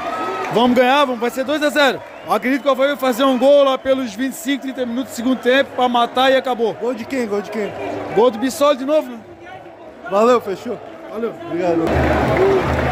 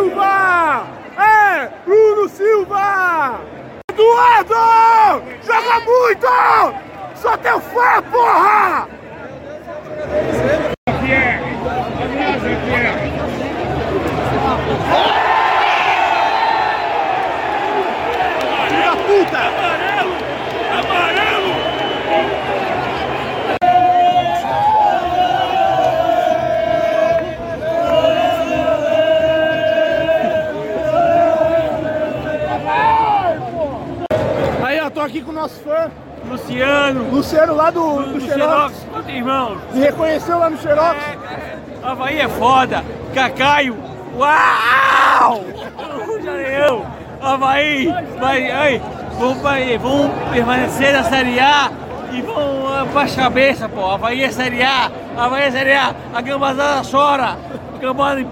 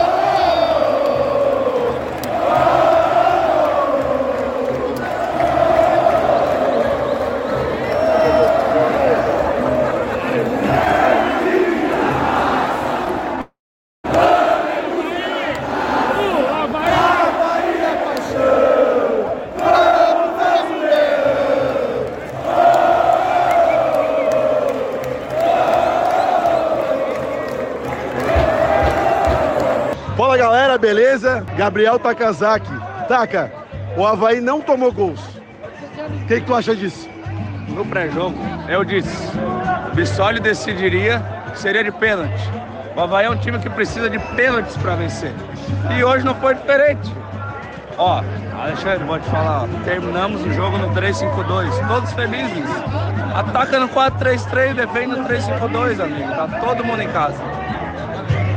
Taka, o Havaí não tomou gol hoje. O que, que tu acha disso? Graças a Deus, pô. Eu não aguentava mais tomar gol. Eu falava, pô, ninguém dá um palpite que o Havaí não toma gol. Porque era inevitável, os caras falavam, não, é inevitável tomar um gol, então temos que fazer dois. Hoje foi diferente, né? E uma coisa muito, muito importante, muito importante. Taca, o Havaí não tomou gols hoje. Não tomou gol nenhum. O que, que tu acha disso? Nem anulado, nem nada. Nada, nada. O Havaí não tomou gols hoje. A gente precisava de um jogo sem tomar gol, pô. Eu não aguentava mais tomar gol. Vamos! Vamos, vamos, Havaí! Vamos, vamos, peraí, peraí. Ei, aqui, ó, ei. Quer puxar um canto aqui, ó. Um por todos! Todos por um! 21! Puta que pariu. Um abraço, valeu. Fala nação havaiana! Agora eu tô aqui com um cara que tem um bigode melhor do que o do Jean-Pierre. Massa. E aí, irmão, qual é o teu nome? Bruno. E aí, Bruno? Tu também é Bruno Silva? Não, não sou o Bruno Silva. Mas, cara, eu, eu acho que o Bruno Silva hoje ele tava mais boa e tal, tranquilão. Tava tranquilo. E eu tô tranquilão hoje, então eu acho que eu pareço hoje ele. Mas, não- mas nem sempre, depende Teu como é pai, ele teu tá. pai colocou o nome em homenagem ao Bruno? Não, não, a- acho que não, acho que não. Mas pode ser, né? Poderia. E aí, cara, a gente ganhou hoje 1x0, aquele joguinho apertado, estamos com 21 pontos. O que, que tu tá achando do Havaí nesse primeiro turno aí? O que, que tu acha que vai vir pela frente? Tá fazendo dele, tá fazendo dele. Acho que pode melhorar. Me preocupo com o segundo turno, que eu acho que vai ser mais difícil para aí. Mas estamos fazendo o nosso. Tá massa, tá O que que massa. te preocupa? Tá massa. Elenco, assim, profundidade de elenco? Constância, constância, mano. Tem jogo que joga muito bem, tem jogo que mosca, de bobeira.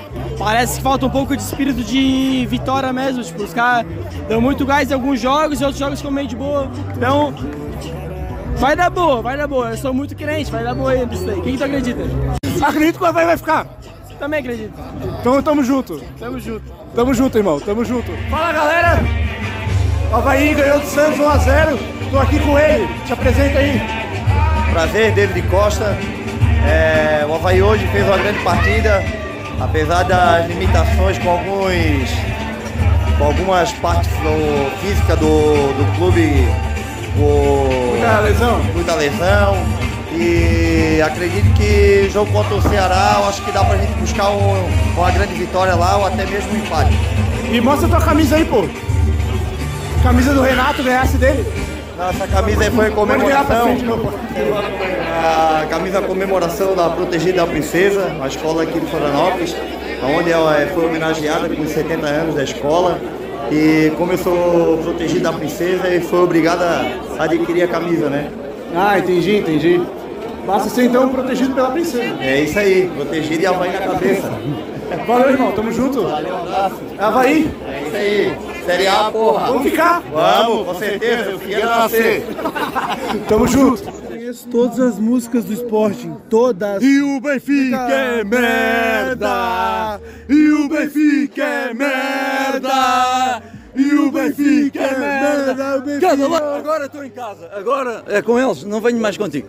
Nem, nem com os outros. Mostra a tatuagem, mostra a tatuagem pra câmera ali, ó. 1900, Tatuagem do esporte. Aí, foda-se, obrigado. Aí, obrigado. Foda-se. esporte. Aí, Como é que é o teu nome, Gajo? Pedro, Pedro. Saúde! Onde é doença, juro ser fiel ao esporte até a morte nos verá. Tu conhece o Augusto Inácio? Augusto Inácio. Conhece uma merda do caralho aqui, foda-se. É, foi horrível, ele treinou o Havaí. Essa é uma merda do caralho. Como é que tu começou a torcer pro Havaí? Isso é para a rádio? Oi? É para a rádio? O Benfica é merda! Canal do YouTube, canal do YouTube. Benfica é merda! Benfica é merda! Benfica é merda! Benfica é merda! Benfica é merda! É a nova rivalidade Havaí e Benfica. É merda! Havaí! Nós havaiamos! Os filhos da puta!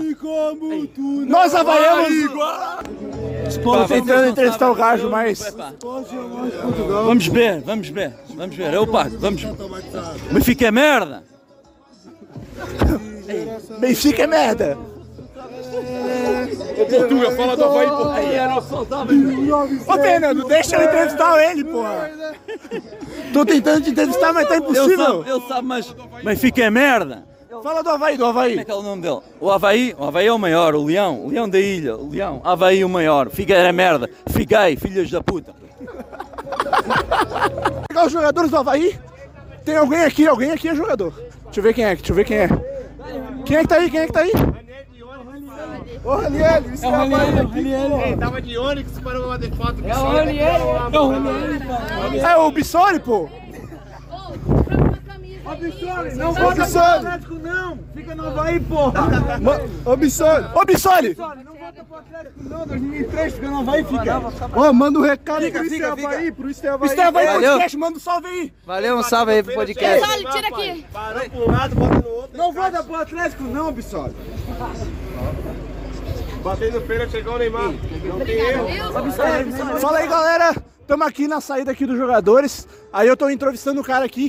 Que ele é da onde? De onde é que tu é? Tocantins. Cara, daí, como é que é o teu nome? Teu nome? Breno, Breno Silva. Breno, cara, como é que. Como que tu, como tu é, começou a torcer pro Havaí? Tu que é de Tocantins, como é que Pô, isso cara, aconteceu? Tipo, eu tô aqui já vai fazer dois anos que eu tô aqui e eu tive essa paixão, a paixão pelo, to- pelo Havaí, né? Quem é que te trouxe no jogo? Que tu me trouxe pro jogo? É, pela primeira vez. Pô, foi outro Breno, tá acredita? Acredito, Outro- claro. Outro Breno. O Breno Carioca. Ah, daí é? ele ficou me insistindo, insistindo muito. Eu falei, rapaz, eu vou ter que vir nesse jogo, né? Eu fui vir, trouxe minha esposa também, né? Que daí, é, nós dois agora que somos havaianos, né? Ela que tá sem voz aqui, quer desaparecer aqui, ou tem vergonha? Aí, ó, dá um oizinho aí, tu tá sem voz aí. Oi, gente, boa noite. Isso aqui é só pra gritar pelo Havaí, viu? Ficasse rouca no jogo? Sim, com certeza. Aí, ó, é- é- isso aí é Havaí, Havaí assim. Havaí faz emoção. essas coisas com a gente, viu? Mas é muito bom, viu? E aí, vocês estão tão, tão gostando de ser havaiano, cara? Ô, com certeza, mano. Tá doido. É, é sem comparação, né? Que, torcer pra, ta- pro Havaí é a melhor coisa que tem, né? Isso aí, mano. Tamo junto, cara. Tamo Prazer junto, te conhecer, irmão. Prazer, viu? E agora é Havaí pra sempre, né? Havaí pra sempre, isso aí. Pra muitos, sempre. muitos anos de ressacada. Valeu, valeu Tamo muitos junto, irmão. anos. viu? Obrigadão por tudo. Ô, para aí, Gustavo. Para aí, para aí, para aí. Fala com nós aí. Fala, fala. aí. Quem que é, quem que é? Ô, Foz! Jogou muito hoje, mano! Ô, manda um salve aí, tem Havaí Podcast lá no YouTube. Um abraço aí. Tamo junto, valeu. Jogou muito, parabéns! Fala nação havaiana. Agora eu tô aqui com o segurança do Havaí. Ele é pouquinho, pouquinho grandinho, né? Como é que é o teu nome aí? Bem, Raul. Raul. E aí, Raul?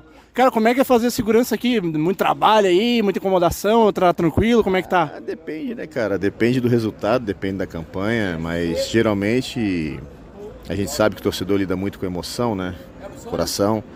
Mas é tranquilo, cara. Havaí é uma família, cara. É um ambiente familiar. É... O grupo esse ano, excepcionalmente, está muito dedicado à campanha. É um grupo muito tranquilo. E não tem muito trabalho, não. Mais questão de organização ali, antecipação. E não tem muito mistério. Viagem que é mais trabalhoso, né? Território fora, né? A gente, às vezes, a logística é ruim. Mas fora isso é tranquilo. Todas as viagens com o clube tu acompanha? Todas, todas as viagens. Todas elas, todas elas vou solito. Pô, cara, é...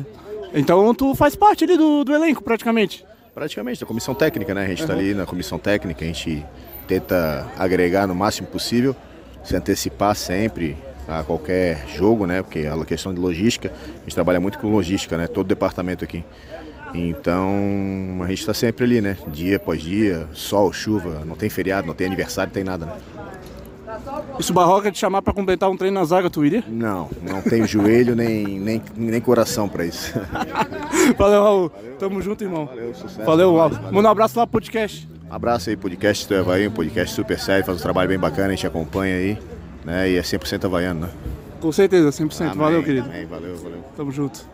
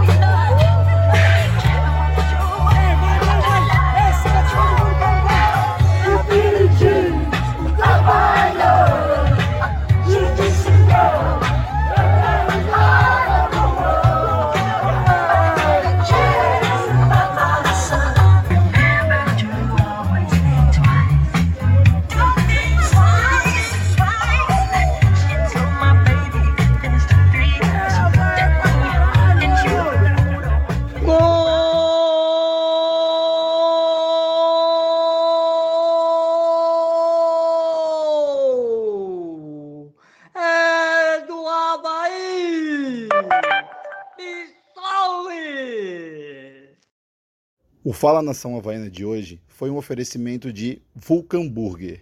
Acesse o site vulcanburger.com e faça seu pedido. Loja aberta de terça a domingo, todas as noites. Vulcan Burger, uma explosão de sabor.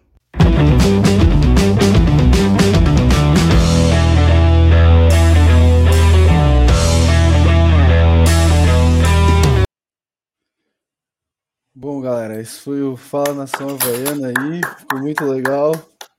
Aplausos. Parabéns aos envolvidos. É. E o Benfica é merda.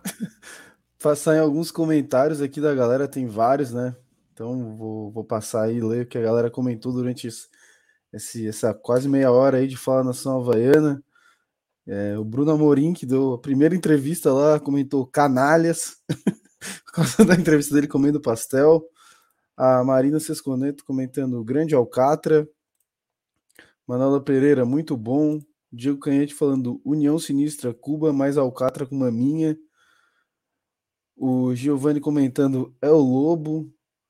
É, o Marcelo Mafezoli dizendo não teve nudes do Forte Campo, mas teve do Alcatra. Manola Pereira comentando quero Cuba que o Alcatra com maminha bebeu. O Anderson Melo falando é, Alcatra, maminha. Quase me pegou aí. O Bruno Amorim falando Oh my God, Matheus Fidelis. O Gustavo Schmitz falando agora é Dizes Havaí. O Gustavo Vargas da Silva falando Fidelis, o último romântico inglês. Robson Lance falando que o Owen vai contra o Flamengo antes de voltar para Sydney. Aí, ó. O Bruno Vicente falando Fidelis, poliglota, português, inglês e fluente no rugido. Leonardo Barbosa mandou um superchat. Muito obrigado, Leonardo. Mandou aqui Matheus, o Galalau bilíngue. Fidelis. o Roberto Ferreira de Melo Beto mandando aqui Galalingue. Diego Canhete falando Felipe Leite Galalau no rooftop. O Leonardo Barbosa comentando Grande Ramsés, meu amigo professor de educação física. Já foi meu professor no melão. Marcelo Mafezoli comentando três pepitas para conta. Mais um superchat aqui do Leonardo Barbosa. Obrigado, Leonardo. Mandando: o Banco do Havaí estava igual cebola. O Barroco olhava e chorava. Mas isso vai mudar. Tenho fé também. O Beto também comentando que não entendeu muito a finalização do Jean-Pierre. Podia ter driblado o goleiro ou dado de biquinho de lado. Bruno Vicente comentando: Benfica é merda. Se não tiver uma faixa no próximo jogo com esses dizeres, eu não vou mais na ressacada. O Diego Canhete comentando: Por isso não contratamos o Jardel. O Benfica é merda. O Wilson da Silva comentando: O Havaí limpou a sujeira para arrumar a casa. Os jogadores tomou a iniciativa. O Gustavo Schmitz comentando: Primeiro guarda-roupas que eu vejo falar. Gustavo Vargas da Silva falando: O cara é quatro de mim. Diego Canhete falando que a cabeça do Fidelis é melhor, menor que um peitoral do Raul. Kaká de Paula, grande Kaká, mandando um superchat aqui falando o Raul é um grande profissional. É grande mesmo. É, literalmente. O Diego Canhete falando bela homenagem ao rei do pop, grande seu Wilson. O Gabriel Volek Fernandes falou, porra, que sensacional, o Havaí podia ganhar todo dia, né? O Anderson Barcelos também falando, estavam mais louco que o Batman. Não, pô, tava todo mundo empolgado com a, com a vitória do Leão, né? Aí o, o Bruno também, Soares, estamos falando muito bom, galera. Parabéns. Temos que alinhar melhor no pré pós-jogo ali pelo grupo onde vocês estão para a galera de encontro com vocês e formar a resenha. Cara, normalmente é sempre ali, né, o Fidelis? Na frente ali do Bar do Paraná. Cara, é ou é Bar do Paraná ou é FanFest em geral, assim. Mas, cara, geralmente nos grupos a gente sempre manda, ah, estamos aqui no Bar do Paraná, não sei o quê. Entendeu? Basta a galera aparecer, reconhecer a gente e pedir para gravar, né? É isso aí, ó. Chegou mais um super chat aqui do Beto, de 13 reais, falando que barata essa paixão pelo Havaí que vem de fora, seja de outros municípios, munic... Eita, municípios de SC, de outros estados ou de outros países. Conheci dois ingleses no setor A nesse jogo. Gringo Closer with Barroca. é isso aí, galera. Aí, ó, o Michael Ávila falou: boa noite, entrei para dar like. É isso aí. É, galera falando muito do seu Wilson aqui nos comentários. O Wilson até mandando um kkk aí, ó. Galera, seu Wilson, um herói brasileiro, merece um camarote nessa casa. Seu Wilson, a gente quer te entrevistar, cara. por favor, no jogo contra o Flamengo, se o senhor estiver presente na ressacada, manda um áudio ali no grupo. Quase não manda, né? Manda um áudiozinho ali para dizer que tá onde é que tu tá, que a gente vai lá ter um encontro. A galera que tá pedindo muito a tua participação aqui, cara. Então, pô, se tu fores, né? Se tu tiver liberado aí, eu sei que tu tem teus compromissos também, mas vai ser um prazer te entrevistar. Bom, é, acho que passou a maioria dos comentários aqui. É, acho que foram.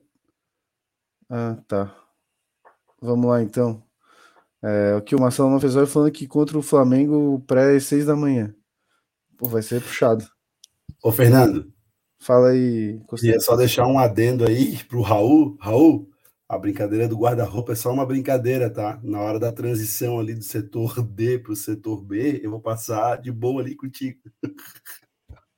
Não, mas o falar pra galera assim que, cara, o Raul, pô, bicho sangue bom demais, assim, muita gente boa. Sim, sim. Ali em off ele conversou bastante comigo e com os dois Filipes, né? Aí ele, o Costeiro até tinha adiantado, né, um pouco do papo, né? Tinha falado que ah, um cara lá de dentro, tal, falou essas coisas. Era o Raul, né? Ele falou do comprometimento do grupo, falou, né, que os caras estão jantando no hotel e só falam do jogo. Ele falou que ele falou que o Cortez, Cortez fala muita coisa de onde o Havaí tá errando, não sei do que. Cortez é um cara assim líder pra caramba, né? Não me surpreendeu, eu já tinha realmente essa, essa imagem do Cortez, né? Foi bem legal, assim, conversar com ele em off também e agradecer ele aí que deu essa entrevista pra gente ali. Foi um papo muito massa. Ah, um papo que estão falando aqui nos comentários, até que o Robson me lembrou, o comentário do Bruno Beirão aqui, falou, quero comentar algo grave que está acontecendo aos arredores da sacada.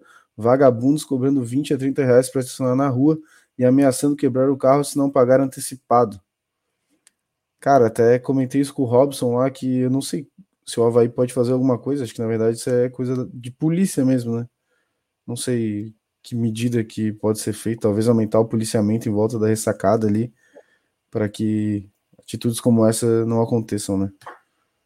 Ô, Fernando, Não, eu acho que tem que, sei lá, tem que ficar uma viatura rondando e mandando esses caras sair, tá ligado? Porque a rua não é deles, pô.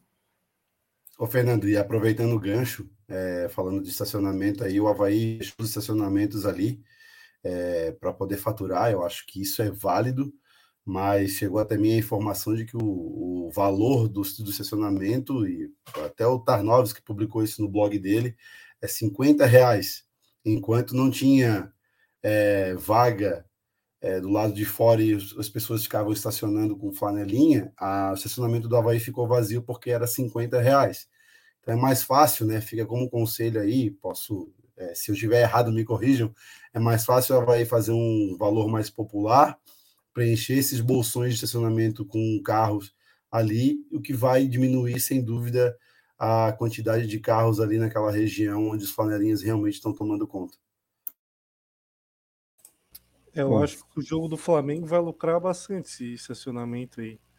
Tem que ver também Ó. que o público foi baixo, né? Mas Ó, só para dar só para dar uma resposta aí pro, pro Robson e pro Bruno aí que estavam comentando sobre esse assunto dos flanelinhas, a Kaká respondeu aqui que amanhã o clube tem reunião com a PM e vamos falar sobre os flanelinhas. Então, o Havaí tá correndo atrás aí dessa situação que incomodou a muitos torcedores havaianos. Ô, Fernando, É, só mais uma coisa.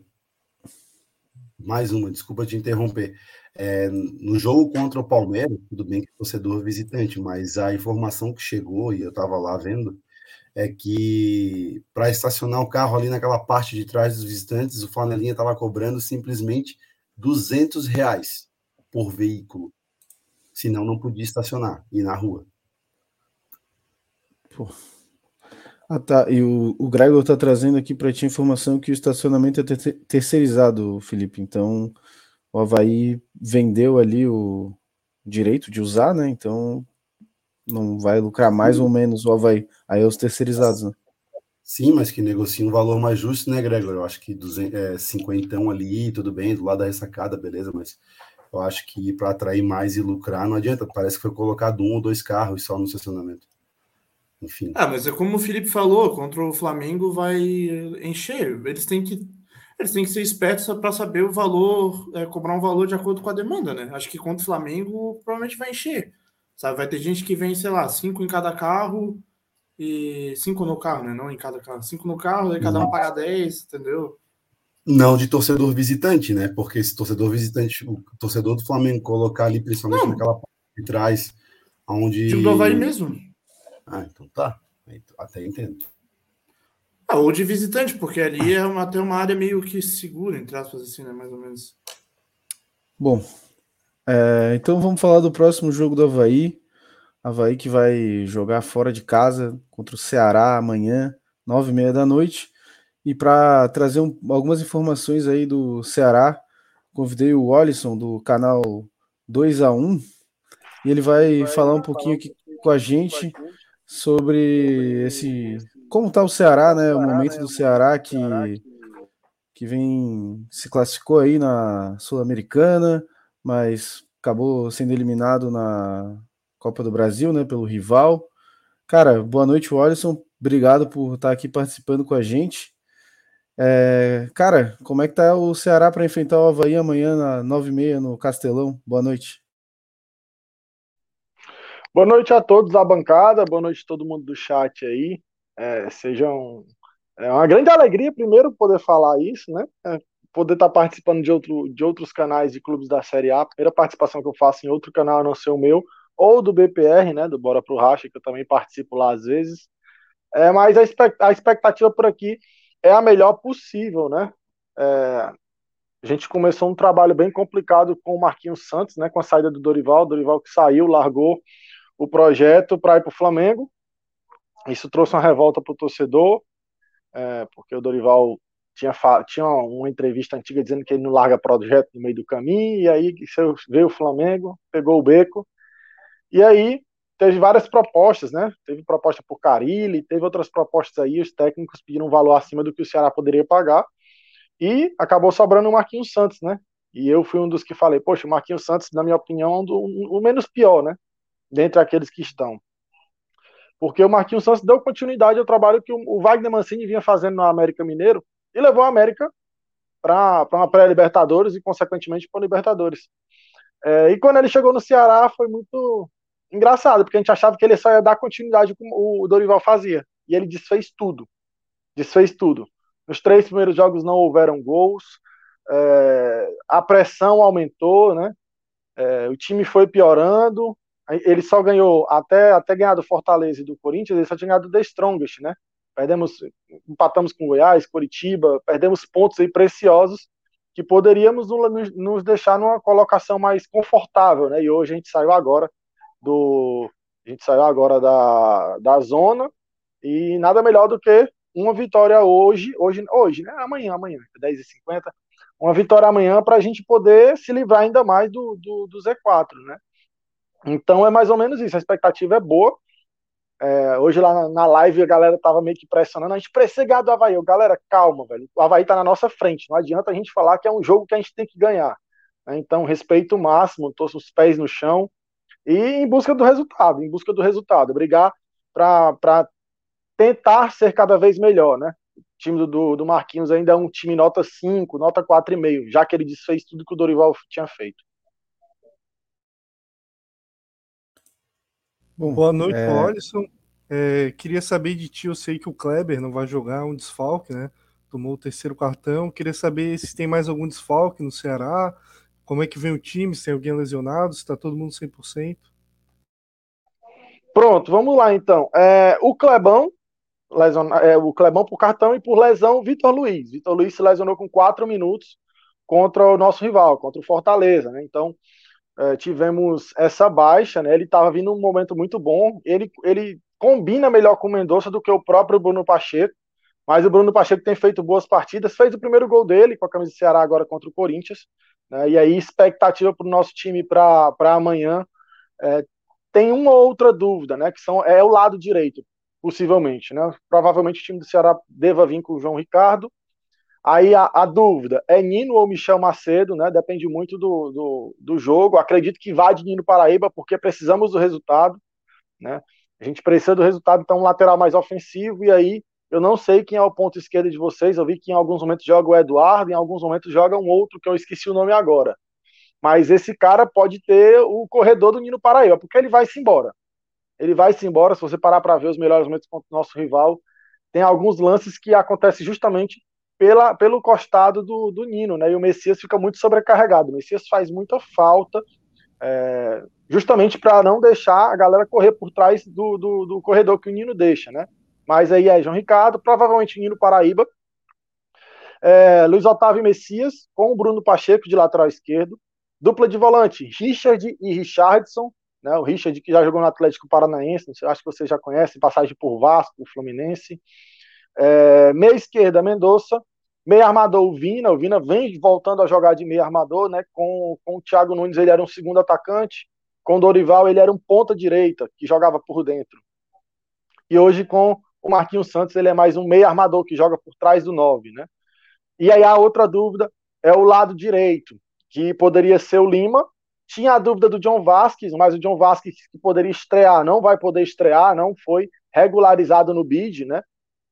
Tiveram, tiveram, houveram alguns problemas burocráticos é, em relação ao, à documentação dele vindo da Colômbia, né? Então, John Vasquez e o Rigonato, que vem, que vem do México, não não jogam amanhã, né? São dois jogadores aí que nós provavelmente não teremos. O Ceará está tentando aí de alguma forma, é, por ter o jogo na terça-feira, é, tentar uma prioridade, ver se a CBF abre aí abre a situação, abre alguma realidade para poder esses jogadores jogarem, mas muito difícil.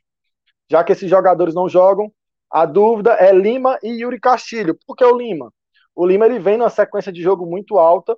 É, jogo passado foi passado informação para nós, né, da, da, da mídia alternativa, para a imprensa no todo também, que o Lima taria, estaria com o CK alto, e ele jogou os 90 minutos. Então, preocupa um pouco é, a questão do Lima. Acredito que pode ser Lima ou Yuri Castilho, que estava que tava com três cartões contra o Corinthians e retorna agora.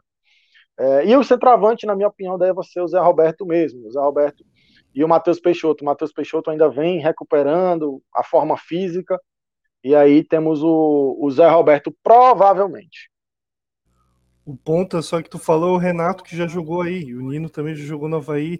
Ah, Renato o Renato que jogou aqui de lateral. É, jogou de lateral aí. Também faz Eu... as duas, mas no Havaí ele sempre foi mais ponta, só no comecinho. 16 que ele jogou de, de lateral. Eu acho que vocês não gostam muito dele aí, não deixou muita saudade, não. Nem um pouco. Boa noite. O Yuri Castilho fez a base no Havaí também. Bom, viu? Ele tá, ele tá crescendo agora. No início da temporada ele estava bem tímido, não se encaixou muito no estilo do Thiago, do Thiago Nunes. Com o Dorival, perdeu um pouco, não tinha tanto espaço, jogava pouco, pouco, tinha pouca minutagem, e com o Marquinhos Santos ele vem ganhando a minutagem maior, até porque o Eric se machucou, né? O Eric teve uma lesão no ombro é, contra. Qual foi o time agora? Contra o Internacional. O Lisieiro deu uma cama de gato lá. Teve até uma. Não sei se vocês chegaram a ver aí galera criticando o Lisieiro, porque o Lisieiro machucou o cara e botou a foto do momento da que ele faz a cama de gato no cara sem um comentário nenhum, entendeu? E aí a torcida do Ceará chegou forte, denunciou a foto dele lá, e e aí ele teve que apagar a foto para não perder o Instagram, né? Porque a torcida do Ceará ficou indignada com essa situação. Ele fez uma cama de gato que é, deslocou o ombro do jogador, o jogador teve que passar por uma cirurgia de dois meses aí, o Eric fora do Ceará. Boa noite, Wallison é, The Machine falando, tudo bem? Eu você falou do, duas coisas, né? Primeiro, o Nino Paraíba, né? Que ele é muito ofensivo, a gente conhece bem ele, ele jogou no Havaí, jogou muito bem no Havaí, bom, muito bom jogador, muito bom lateral. E falou do. Tá me ouvindo bem, Walisson? Ah, beleza. E também do Renato, né? O Renato que não é bem quisto, não deixou saudade nenhuma no Ceará. E o Renato há uma grande possibilidade de jogar o jogo amanhã, né? Há uma grande possibilidade, ou entrar jogando, ou entrar nos, no decorrer do jogo. É, tu acreditas, é, Alisson, que haverá, já que há uma grande animosidade da torcida né, com ele, não sei o que, que aconteceu com o Renato, simplesmente se ele não jogou bem ou se aconteceu algum problema com a torcida, haverá algum clima mais pessoal com o Renato ou, ou não? Porque o Nino Paraíba, por exemplo, jogando aqui, ele seria muito aplaudido, porque ele deixou boas boas marcas aqui no Havaí, boas recordações no Havaí. O Renato entrando, vai haver alguma pressão para cima dele, caso ele entre? Ou a torcida simplesmente não gosta dele, mas não tem nada pessoal contra ele? E a segunda pergunta, o Nino Paraíba, é, tu falaste que ele joga no esquema bem ofensivo, que a gente conhece bem as características dele, mas às vezes o treinador põe um outro lateral que eu não sei quem é. Esse outro lateral ele entra quando a proposta do treinador é mais defensiva e quando ele tenta entrar para ganhar o jogo, ele entra com o Nino Paraíba? Obrigado. Vamos lá. Relacionado ao Eduardo, acredito que não vai ter nenhum problema. É, ele só não foi bem, ele só não encaixou, né? Acho que, acho que correto a se falar é isso. É, não teve nenhum problema interno, só não deu certo, só não deu liga, né? A gente tinha expectativa muito grande e foi frustrada. Se não me engano, foi na época que o Samuel Xavier saiu para o esporte, ou foi para o Atlético Mineiro, agora não vou lembrar de cabeça. Mas, tirando isso, não tem nada, sabe? Eu, eu acho que eu sou um dos poucos que lembram que o Renato jogou no Ceará, entendeu? Nem sei se a torcida vai lembrar que ele passou pelo Ceará. É, e falando sobre o Nino Paraíba, existe um pouco disso, tá? O lateral reserva é o Michel Macedo, que jogou no Juventude, ano, temporada passada. É, normalmente, quando se joga fora de casa, o Michel Macedo entra, né? Inicia o jogo. É, e aí, se o Ceará sofrer um gol, o Nino Paraíba é, é figura carimbada no segundo tempo. E quando nós jogamos em casa, acho que não teve nenhum jogo com o Marquinhos Santos que ele não iniciou com o Nino Paraíba. Então tem muito essa relação. E, e baseado, baseado naquilo que o Ceará vem apresentando, é, provavelmente acho que 90% de chance do Nino Paraíba jogar, porque com esse novo esquema que o Marquinhos Santos vem, ele vem tentando implementar, pegou a, a galera até tá tirando onda lá, porque ele nas quatro primeiras rodadas ele mudou muito e falou que só estava mantendo o que o Dorival falou, que agora ele ia meter o dedo dele, aí a galera começou a tirar onda com esse negócio que ele ia botar o dedo, não sei o quê. Aí depois que ele começou a falar, fazer esse negócio de, de, colocar o dedo dele, colocar o jogo dele, né? É, que foi mudando algumas coisas, né? O Nino Paraíba é titular absoluto quando se joga em casa e quando se joga fora, o Michel Macedo tem grande chance, ele ganha uma porcentagem bem alta, e quando o Nino cansa, ele coloca o, o, o Michel Macedo. Agora o negócio, o, a importância do Nino é porque sem a bola ele é um ponta. O, o Lima ele não joga como ponta aberto na linha lateral para ir para um contra um, entendeu? O Lima é um, é um ponta que joga por dentro, ele faz mais um processo de construção, enquanto o, o, o Mendonça joga na linha lateral mesmo, duplicando com o Bruno Pacheco. Então tem esses, esses, esses aspectos aí até. Não sei se o, o Fernando, é Fernando? Se quiser, se eu te mandei um material, se você quiser utilizar, fica à vontade também, porque aí pode ser até mais fácil para poder explicar, né? Agora eu não lembro, acho, acho, que é Fernando mesmo, né? Sim, eu vou, eu vou colocar aqui só, só um pouquinho, pode ir falando que eu já coloco. Pois é, então, o Ceará tem muito essa variação, né? E aí o Marquinhos ele tem feito algumas coisas. No segundo tempo, ele sai de um 4-3, de um 4-2-1, é, 4-2-3-1 para um 4-3-3 ele altera a função do Lima. O Lima deixa de jogar como ponta e vira um terceiro homem de meio campo pelo lado esquerdo, entendeu? Então tem essas variações que o Marquinhos Santos faz dentro do jogo sem mudar peças, né? É, normalmente ele coloca, ele faz isso quando ele coloca o Rodrigo Lindoso. Amanhã eu não sei, porque pelo que eu percebo, o Marquinhos Santos gosta mais de um 4-3-3. E aí quando ele joga num 4-3-3, o Vina joga de ponta, marca como um ponta e quando tá sem a bola, o Vina vira no meia. E aí quem vira o ponta do time é o Nino Paraíba, dando a profundidade e a amplitude. Então, é, é, faz-se faz uma linha de cinco praticamente ali e o centroavante na frente, né? Com o Zé Roberto pode até se tornar uma linha de seis, porque o Zé Roberto sai muito para chamar o zagueiro para dar o combate com ele. Quando o zagueiro sai, aí dá espaço para o Mendonça, dá espaço para o Vina para encher esse espaço. Então, aí, é mais ou menos isso aí, as variações, ó sai de um 4, de um 4-5-1 para um 4-1-2-1-2, né? E aí, se você vê o lado direito, fica um corredor com o número 8 e o número 2. O número 2 avança e o número 8, que é o Richard, faz a cobertura. Em alguns momentos, o Richard faz a infiltração e o número 5 permanece para dar sustentabilidade, que é o Richardson ou o Lindoso, né? Então, eu vejo muito nesse aspecto, nessa variação que tem. De um 4-2-3-1 básico, tradicional, acredito que até um 4-2-3-1 que o Havaí joga, né? Com o Jean-Pierre de meio armador, não sei se é isso mesmo eu estava estudando um pouco para poder entender e trazer no meu, no meu, na minha live, enfim. É mais ou menos isso que o Ceará traz como conteúdo tático, né? Mas hoje em dia a gente tem reclamado muito, mesmo com as vitórias do Marquinhos Santos, que a gente está vendo mais os jogadores criarem as jogadas. A gente não vê aquela jogada que se fala assim, poxa, eu tenho certeza que vocês têm jogadas aí que vocês falam, pô, isso aqui é trabalhado pelo Barroca. Lá no Ceará a gente não consegue ver isso. É uma jogada improvisada, entendeu? É muito da criatividade do jogador. Eu, particularmente, critico muito lá na minha live, falando que eu ainda não consigo ver o trabalho do Marquinhos Santos do meio para frente. A saída de bola, sim, é uma saída sustentada, 4-2, e aí dá muita dificuldade para o adversário que for marcar pressão. Não sei se vai, se vai ser esse o intuito do Havaí marcar pressão, né? Fala, Wallison, tudo bem? É... Beleza. Cara, tu chegou a comentar do Jean-Pierre, né? Se ele joga aqui de meio amador ou não. É, na verdade, o Jean-Pierre ele é reserva aqui no Havaí, ele iniciou somente um jogo desde que ele chegou, que foi o jogo contra o, o Bragantino lá em Bragança, né?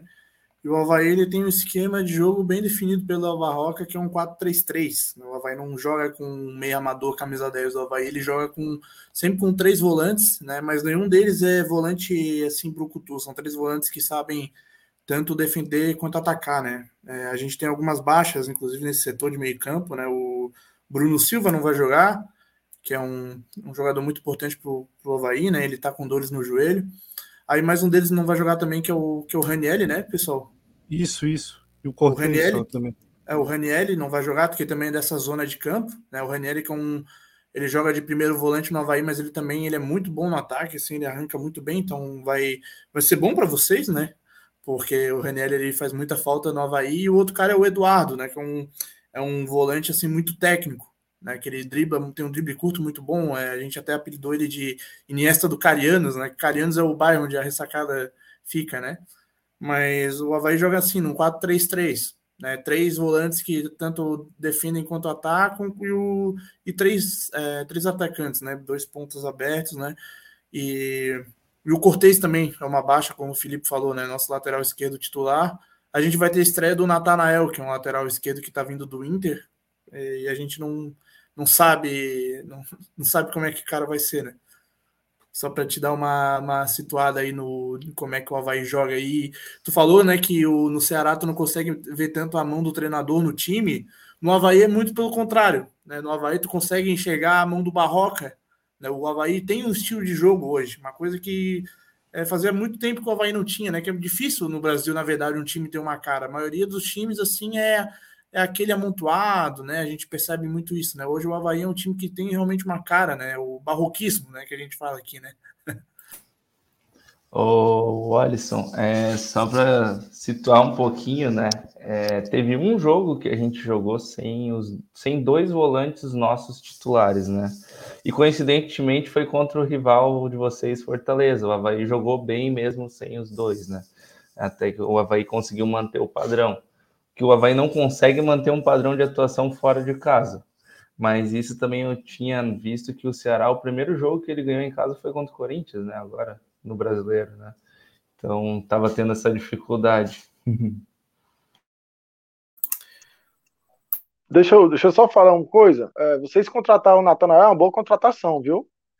Defensivamente ele é bem, bem nota 6, mas ofensivamente ele é muito bom, tá? Eu acompanhei ano passado alguns jogos dele no Atlético Goianiense. Eu tinha, eu gosto muito de assistir futebol, né? Então assistia e ele ia sempre muito bem. Só que no Atlético Goianiense ele jogava como o segundo homem de meio campo, né? Vamos dizer assim, na segunda linha, vamos dizer assim. Hoje, se fosse um time do, do Havaí, seria como se fosse um ponta esquerdo, né? Eu vi poucas partidas dele porque a dupla era ele e o Igor Cariús, né? Como lateral, acho que, acho que é uma boa contratação para vocês, viu? É, enfim. É, e falando um pouquinho sobre essa questão do, do, de vocês não terem os volantes, né? Era até uma coisa que a gente conversou muito na live hoje, né? é, que a pressão ela só aumenta quando vocês não têm os dois meio-campistas titulares, né? Eu particularmente, não sei se vocês, não sei se vocês assistem muito jogo do Ceará, mas eu acho o, o, o Ranielli, ele tem características parecidas, né? Pelo menos pelo pouco que eu assisti com, a, com o Sobral. Ele conduz muito bem a bola, ele consegue, é, é, ele consegue arrastar. Eu posso estar tá falando besteira, se eu estiver falando besteira, vocês me falam, tá? Ele consegue muito bem conduzir, né? Fazer, fazer arranques, né? coisa que o Sobral faz muito bem lá no Ceará. Eu acho que ele é um pouco mais técnico que o Sobral, mas eu acho que o Sobral marca muito mais que ele, né? Então, é um pouco que eu vejo característica com a bola. Eu acho muito parecido com o Sobral, que é muito de conduzir a bola, de quebrar as linhas, muitas vezes arrastando, né? Tem até alguns lances do que eu assisti que, que as jogadas partem dele, ele, ele saindo da primeira linha, arrastando e, fu e furando as linhas, né? Então, era uma das minhas preocupações, ainda bem que ele não vai jogar. Eu fico muito feliz de saber isso. E o, o, o Bruno, o Bruno aí, ele é uma referência, né? Então, para a Um gente ídolo, aqui, assim. pra gente aqui é, é bem importante não ter esse jogador, porque perde uma liderança dentro de campo, né? Além de ser um bom marcador e distribuir a bola muito bem. Ele tem um, um ponto negativo que é ser lento, mas o, o, que ele, o que ele oferece tecnicamente compensa essa lentidão dele. Então, é um pouco da, daquilo que a gente está vendo, sabe? E, e, tipo assim, eu particularmente acho que a pressão ainda mais, a, a pressão aumenta ainda mais sem vocês, com os dois, sem os dois volantes titulares, né? É, a tua análise sobre o Ranieri foi assim perfeita. Ele é realmente esse tipo de jogador que você falou.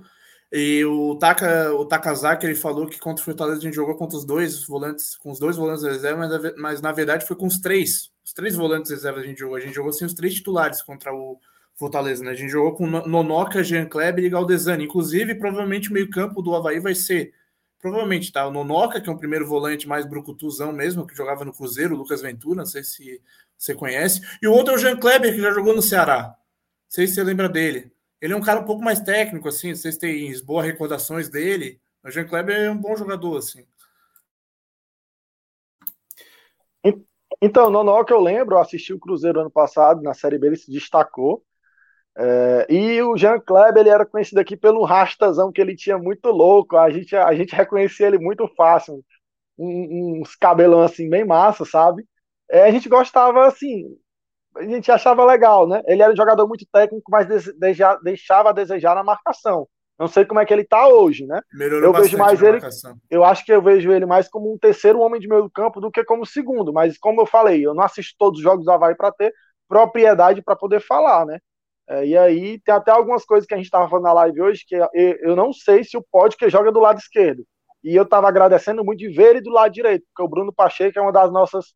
um do- é o nosso melhor lateral defensivamente falando, né?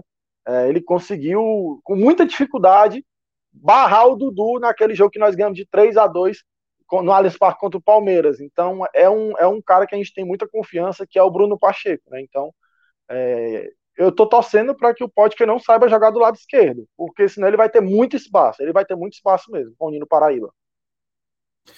O Alisson, boa noite. É, a gente sabe que o campeonato do Havaí é o campeonato da 16ª colocação. O primeiro passo é esse. Né? O campeonato de um time que vai brigar para conseguir os 45 pontos e conseguir se manter na primeira divisão para conseguir se estruturar, se estruturar ano a ano, coisa que o Ceará vem fazendo muito bem. A gente observa isso de longe, né? É, Qual é o Ceará desse ano? Né? Eu vi você falando aí que, por exemplo, a torcida do Ceará entende que a vitória em cima do Havaí é uma obrigação e já está contando, inclusive, com essa vitória, né?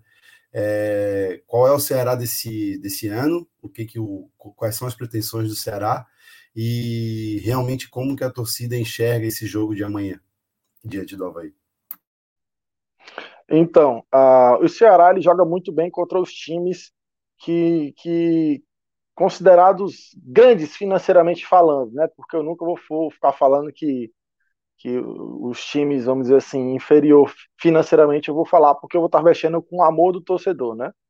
Mas eu falo assim, os, os times é, financeiramente muito bem abastecidos, o Ceará se dá muito bem contra eles, porque dão espaços.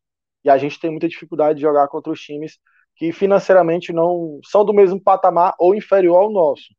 né? Então a gente é, sofreu muito contra o Curitiba, sofremos contra o Atlético Goianiense, sofremos contra o Goiás, mesmo jogando fora de casa, né? É, Então a gente a pressão pela vitória é muito grande, mas nós sabemos que o nosso time não se dá muito bem contra times que teoricamente vêm fechados, entendeu? Então, é isso. A gente espera um jogo muito difícil, né? A pressão para a vitória, ela existe e é muito, muito forte, principalmente pela questão do Marquinhos Santos, porque ele precisa de conforto, apesar de três vitórias em casa seguidas, né? Ganhamos do The Strongest, ganhamos do nosso rival e ganhamos do Corinthians. Esse intervalo a gente perdeu para o Fluminense, mas fizemos uma boa partida, né?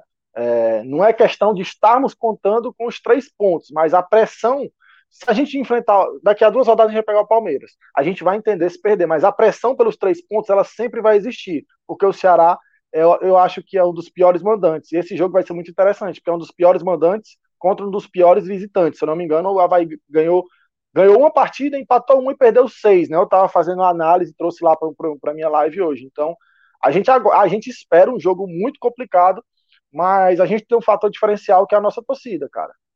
A nossa torcida ela não para, ela não para. A gente também é conhecido pelos 30% mais barulhentos do Brasil, né? Porque aonde, aonde, aonde vai a torcida do Ceará faz zoada, em casa não é diferente. A gente faz mais barulho ainda, né? A gente sofreu um gol com quatro minutos contra o Corinthians e a torcida não sentiu, continuou cantando, continuou apoiando, é, enfim. É, espere, espere mesmo assim. A gente estava até, a gente estava até comentando hoje, né? A, a expectativa era, deveria ser para 45 mil pessoas se não fosse um jogo às nove e meia da noite.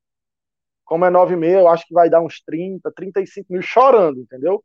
Mas a expectativa nossa é muito alta para que a gente possa conquistar esse, essa, esse resultado. A pressão é para encerrar com duas vitórias. Ganhar do Juventude lá. A torcida quer isso, entendeu? Porque o início do Marquinhos Santos foi terrível, terrível. É, passando um pouco aqui nas perguntas da galera que está aqui no chat, o Marcelo Mafezoli está perguntando, o Alisson, quais os jogadores que a torcida do Ceará confia mais que possam decidir o jogo?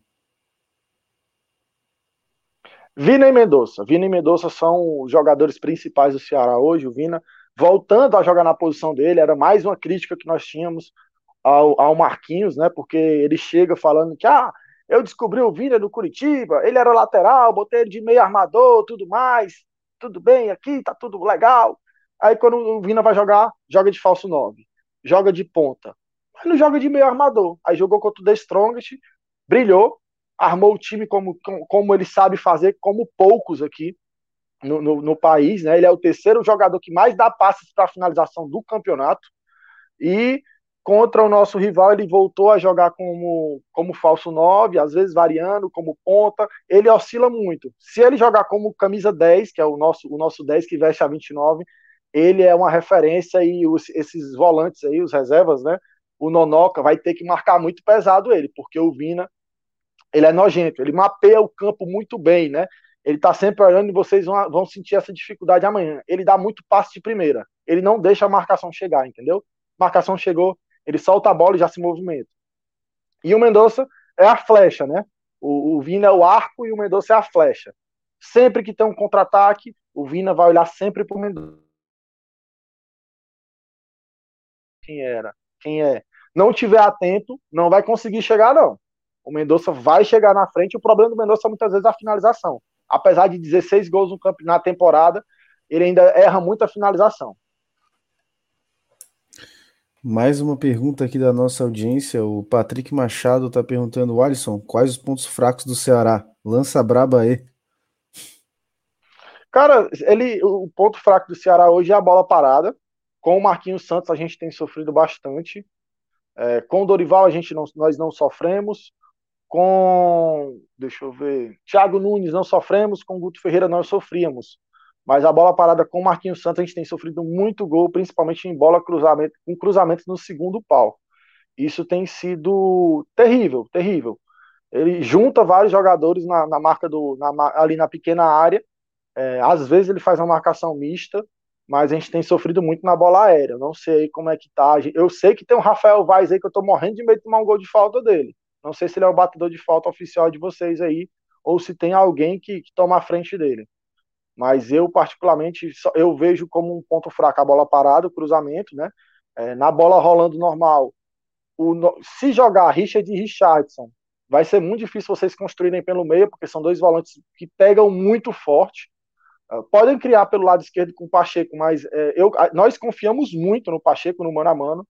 A gente vê como nossa fraqueza principal indo Paraíba pelo lado direito.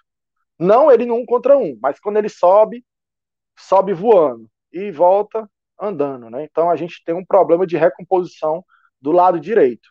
É, se jogar o Lindoso, vocês vão ter um pouco de espaço no centro do campo, porque o Lindoso é um pouco mais lento, né? Então ele não consegue cobrir a, a, o espaço que o Richard ou o Richardson consegue cobrir com muita facilidade.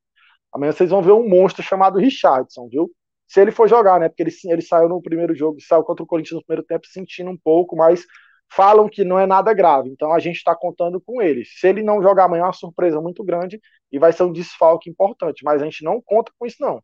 Se o Richardson não jogar amanhã para a gente, para todo mundo vai ser surpresa, porque todos os jornais falaram, todos os meios de comunicação falaram que o Richardson é titular. É, que não sentiu nada grave. Foi só para poupar mesmo. E a gente confia muito. O Richard é muito alto, ajuda na bola aérea. E o Richardson é um cão de guarda, cara e a saída de bola dele é muito boa, é sempre dois toques na bola, ele não dá oportunidade. Mas é, tem um gramado do Castelão que também não é bom, né? Então tudo isso pode influenciar para o jogo de amanhã. Vocês estão acostumados, pelos poucos jogos que eu assisti, eu vi que a ressacada é um, é um gramado bom, né? Aqui no Castelão todo jogo é um é, é o estufo voando, né? Jogador escorregando, enfim, jogadores do Havaí precisam estar atentos a isso também. É, é, aqui realmente é um tapete. O gramado da ressacada tá impecável.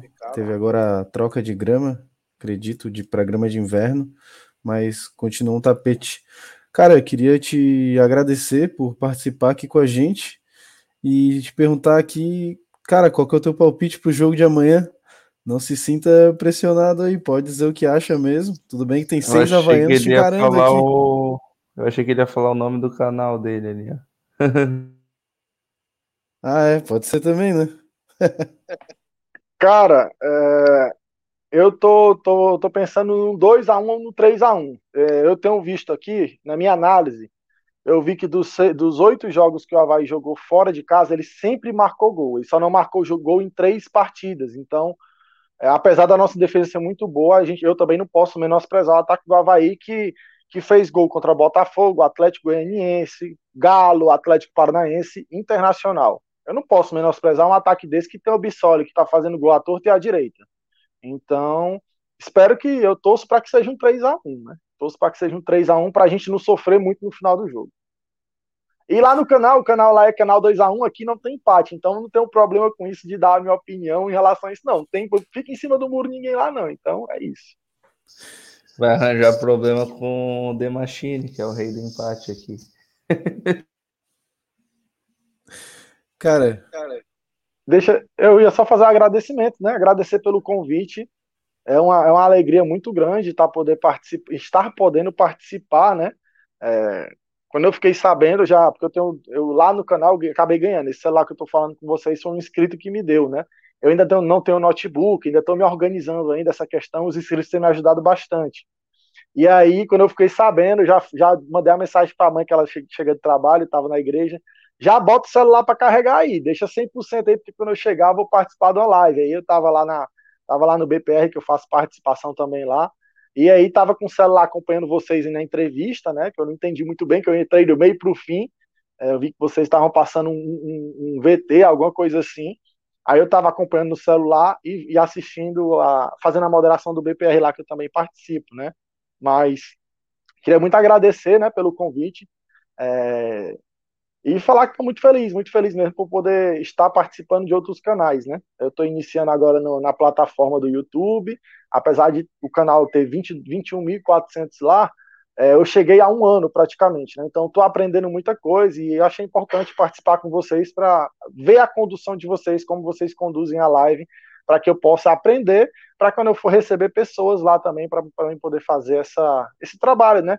De, de é, como é que eu posso falar, explorar muito bem o, a, o convidado, né? Então, queria agradecer muito aí, todo mundo aí. Eu não consigo ler o nome porque aqui do lado eu estou vendo o chat, né? Estou acompanhando o chat aqui na, na televisão pelo YouTube. Então, queria muito agradecer. Pedir para a galera deixar o like, né? Os cabas fizeram um esforço medonho aí para mim poder estar tá quase 11 horas aqui falando do Ceará, entregando ouro para vocês. É, deixa o like, ajuda aí o, a galera do Isto é Havaí. Tamo junto, tá bom? Precisando, só chamar que estamos à disposição. Pô, Alisson, brigadão, cara, obrigado pelas palavras. Queria te desejar muito sucesso aí no canal, nessa empreitada aí que tu tá, tá dando. E, cara, todo mundo aí que tiver aí no chat, se inscreve lá no, no canal dele também, no 2 a 1 dá essa moral, comenta lá nos vídeos, vim pelo Insta Havaí, dá essa moral aí. E amanhã, no, no pós-jogo, tu vai fazer live? Eu vou estar no estádio, eu vou pro estádio amanhã. Ah, é. Eu falei que eu não sei como é que eu volto, mas eu vou, tô nem aí não. É, vai terminar 11, vai terminar quase meia-noite, né? Então, Eu não trabalho no outro dia. Hoje o YouTube é minha, minha, minha forma de, de pagar minhas contas, então eu vou me embora também não. Chegar lá a gente se vira. É isso aí então, cara. Obrigadão por participar. Obrigado mesmo e uma boa noite para ti. Valeu, valeu. Deus abençoe a todos aí. Bom final de live. Boa noite a todo mundo aí que vai, que tá assistindo aí. Bom dia de trabalho amanhã para quem trabalha também. Valeu. Valeu, um abraço. Valeu, amigo. Então, esse foi o Olisson do canal 2 a 1 é, E aí, amigos? O que, que vocês acham? Havaí tem condições de ganhar do Ceará lá amanhã, pelo panorama que o Olisson passou pra gente? Ah, tem, né, Fernando? O futebol permite isso, né? Futebol é diferente dos outros esportes. Futebol pode acontecer. Quem é que imaginaria que o jogo controlado como o Havaí tinha é, mesmo tomando bastante sufoco, mas estava controlado com contra o Bragantino em 19, faltando 19 minutos e meio, a gente ia tomar 4 a 0 Pô, tava 0 a 0 Faltava 19 minutos e meio para acabar o jogo, foi 4 a 0 o placar. Então, futebol tem essas coisas, dá para ganhar assim. Eu, eu, ou empatar que seja, né? O empate também é uma boa é uma boa, um empate fora contra o Ceará. Eles têm um time muito rápido, um time que, como o Alisson bem colocou, é, tem uma transição muito, muito, muito veloz, né? A transição meio-ataque deles é muito veloz. Eles não param muito a bola, levantando a cabeça, escolhendo para quem passar a bola, chega e já vai para o ataque. Então, é toda hora lá na frente, é, é, um time muito rápido. Só que é um time que abre espaços, né? É um time Galalau?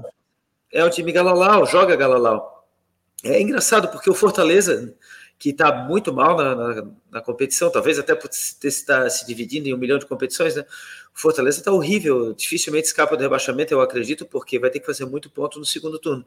Mas o Fortaleza joga Galalau também. Os times do Ceará parece que gostam de jogar para cima, né? Jogar é bonito, jogar atacando, tocando, mas isso vulnerabiliza bastante lá atrás, né? Então, de repente, de repente seja até o jogo para o Renato. Eu, eu, incrivelmente estou dizendo isso, mas pode ser que seja o jogo porque o Renato puxa essas bolas né, de, de contra-ataque para pegar a defesa de calça curta, né?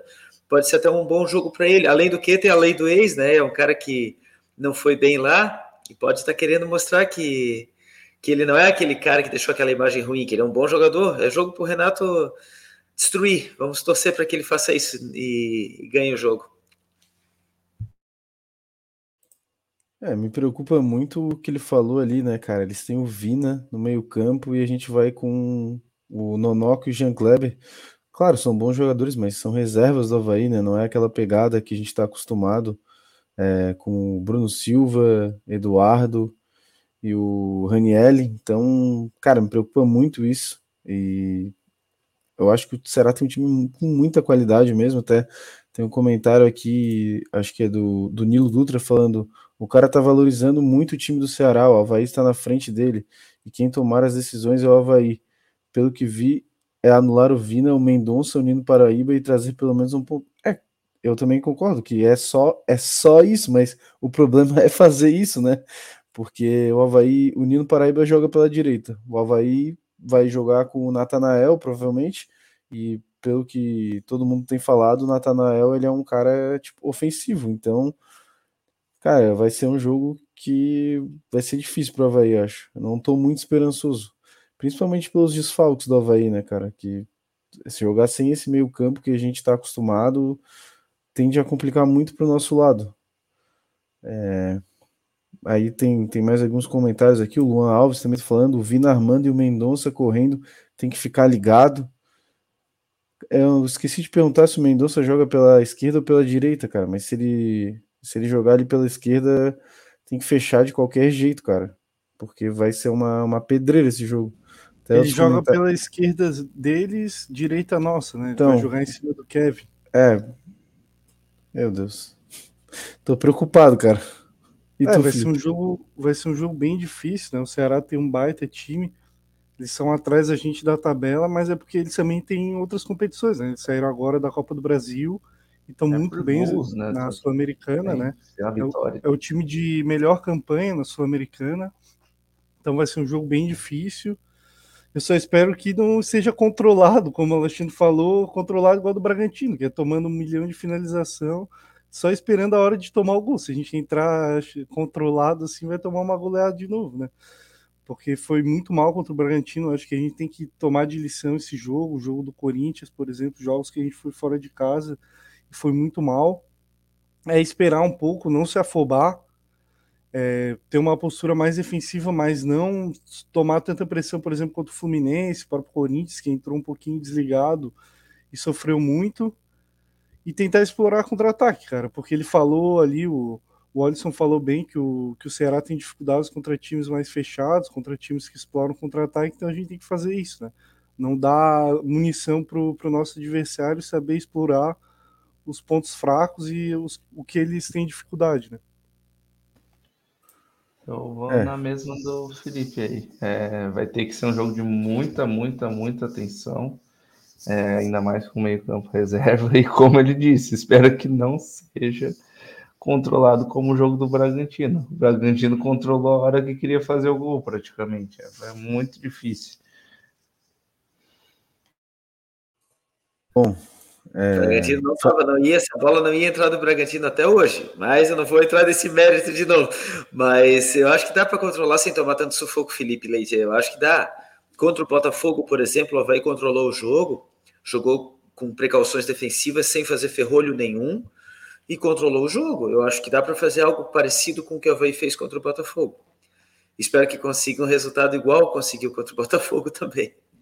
É, eu acho que contra o Botafogo a gente tomou mais sorte que o Botafogo é um time ainda em construção, eles não conseguiram ter tantas jogadas ofensivas, a gente tomou uma pressãozinha ali. Se fosse um time que está mais tempo, tem um trabalho mais consolidado. Claro que o técnico do, do Ceará também chegou há pouco tempo, só que os jogadores já estão entrosados entre si, já se conhecem há mais tempo, né?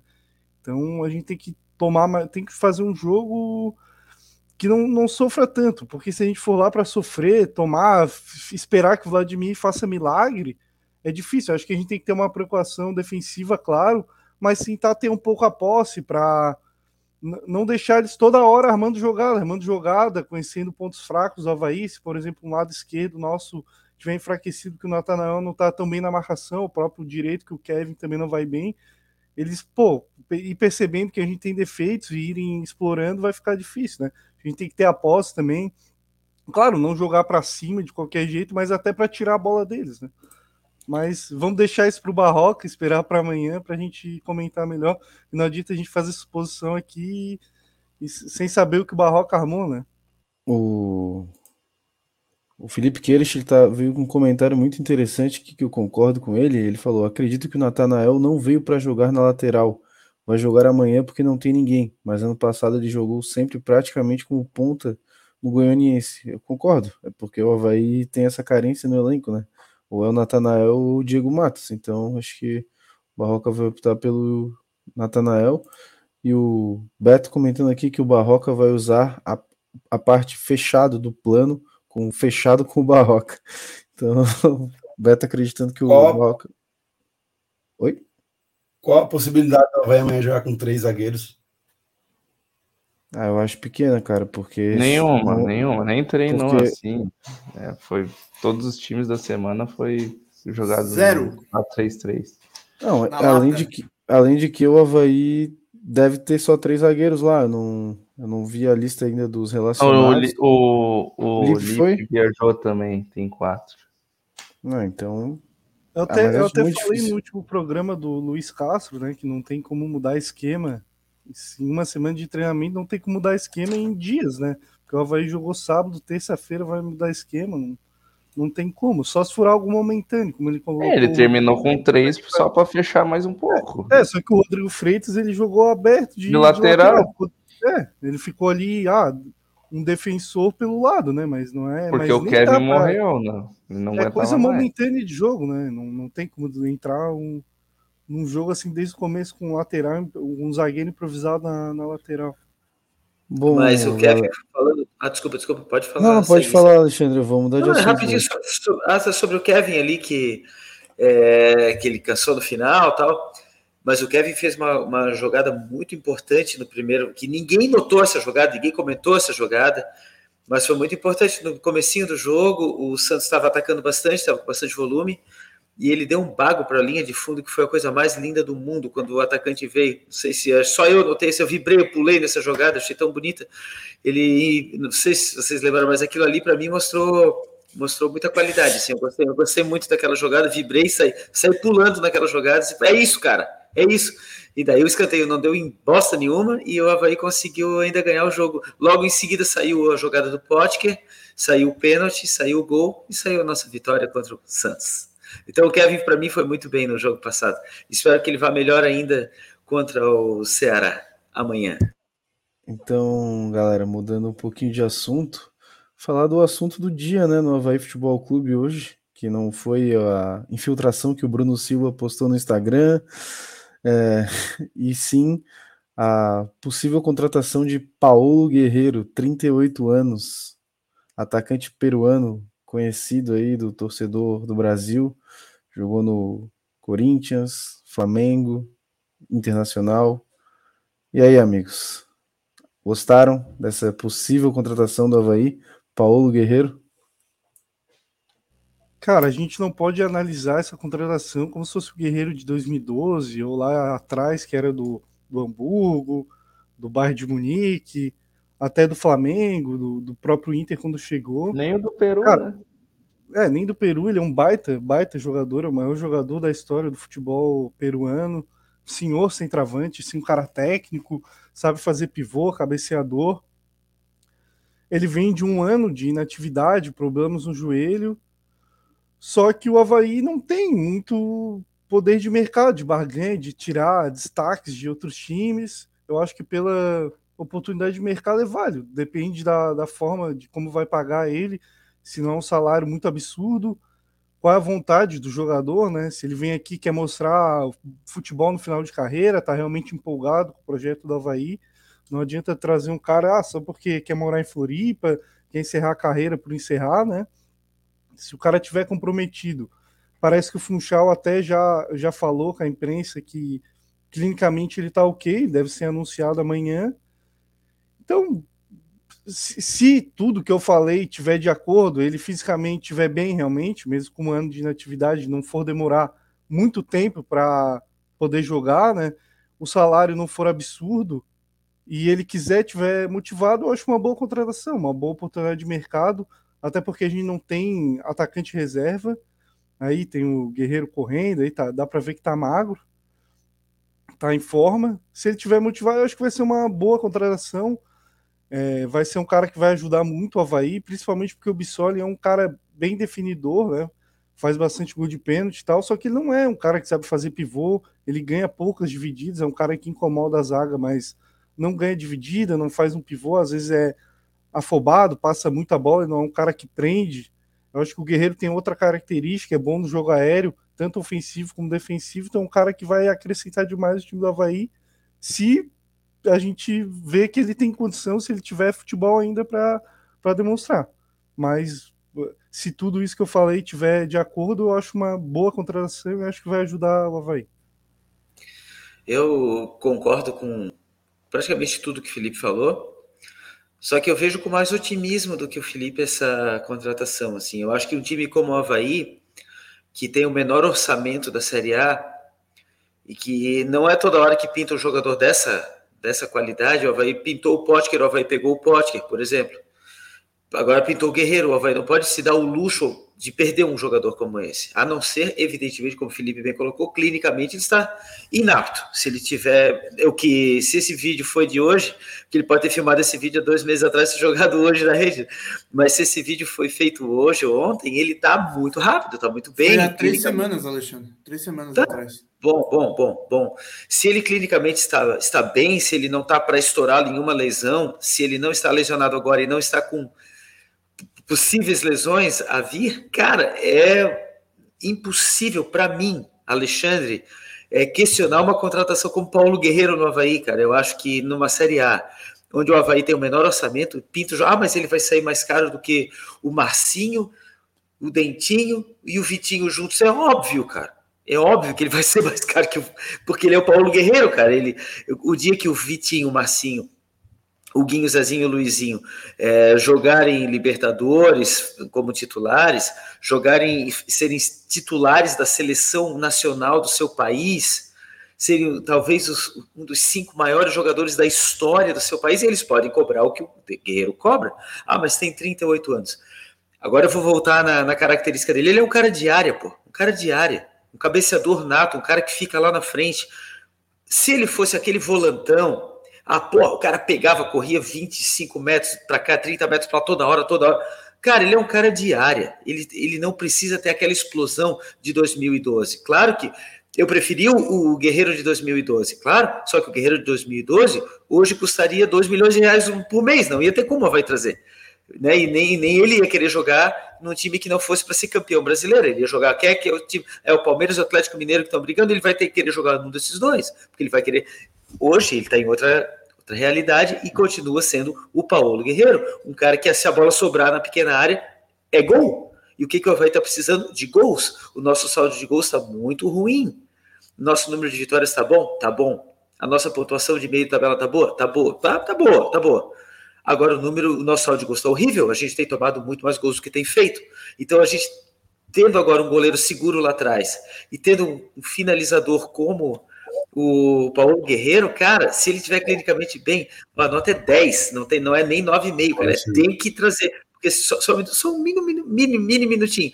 Se o Havaí não trouxer e ele estiver bem, o Cuiabá vai trazer, o Atlético Goianiense vai trazer, algum candidato direto do Havaí vai trazer, ou o Botafogo vai trazer. Então o Havaí tem que trazer. O Havaí não pode bobear nessa, nem, nem pensar em bobear numa negociação começa. Ele tem que vir, se ele estiver apto, vestir a camisa e começar jogando.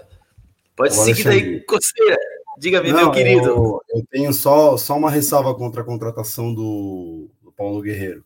É um excelente jogador, vocês já, já deram todos os adjetivos que ele tem aí, eu concordo com todos eles. Só que ele tem 38 anos. E hoje a gente tem o Bissoli.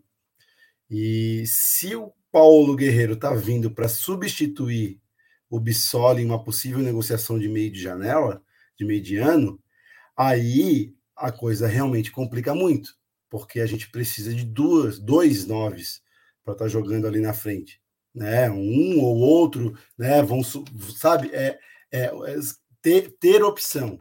Agora, com 38 anos, um jogador da qualidade dele, que é inquestionável, mas já com 38 anos, ser o principal 9 do Havaí e não ter uma opção, né, não ter um cara que vai ali jogar, jogar e ter uma sombra, ou uma contusão, ou um cartão amarelo que possa ser substituído, aí a coisa complica.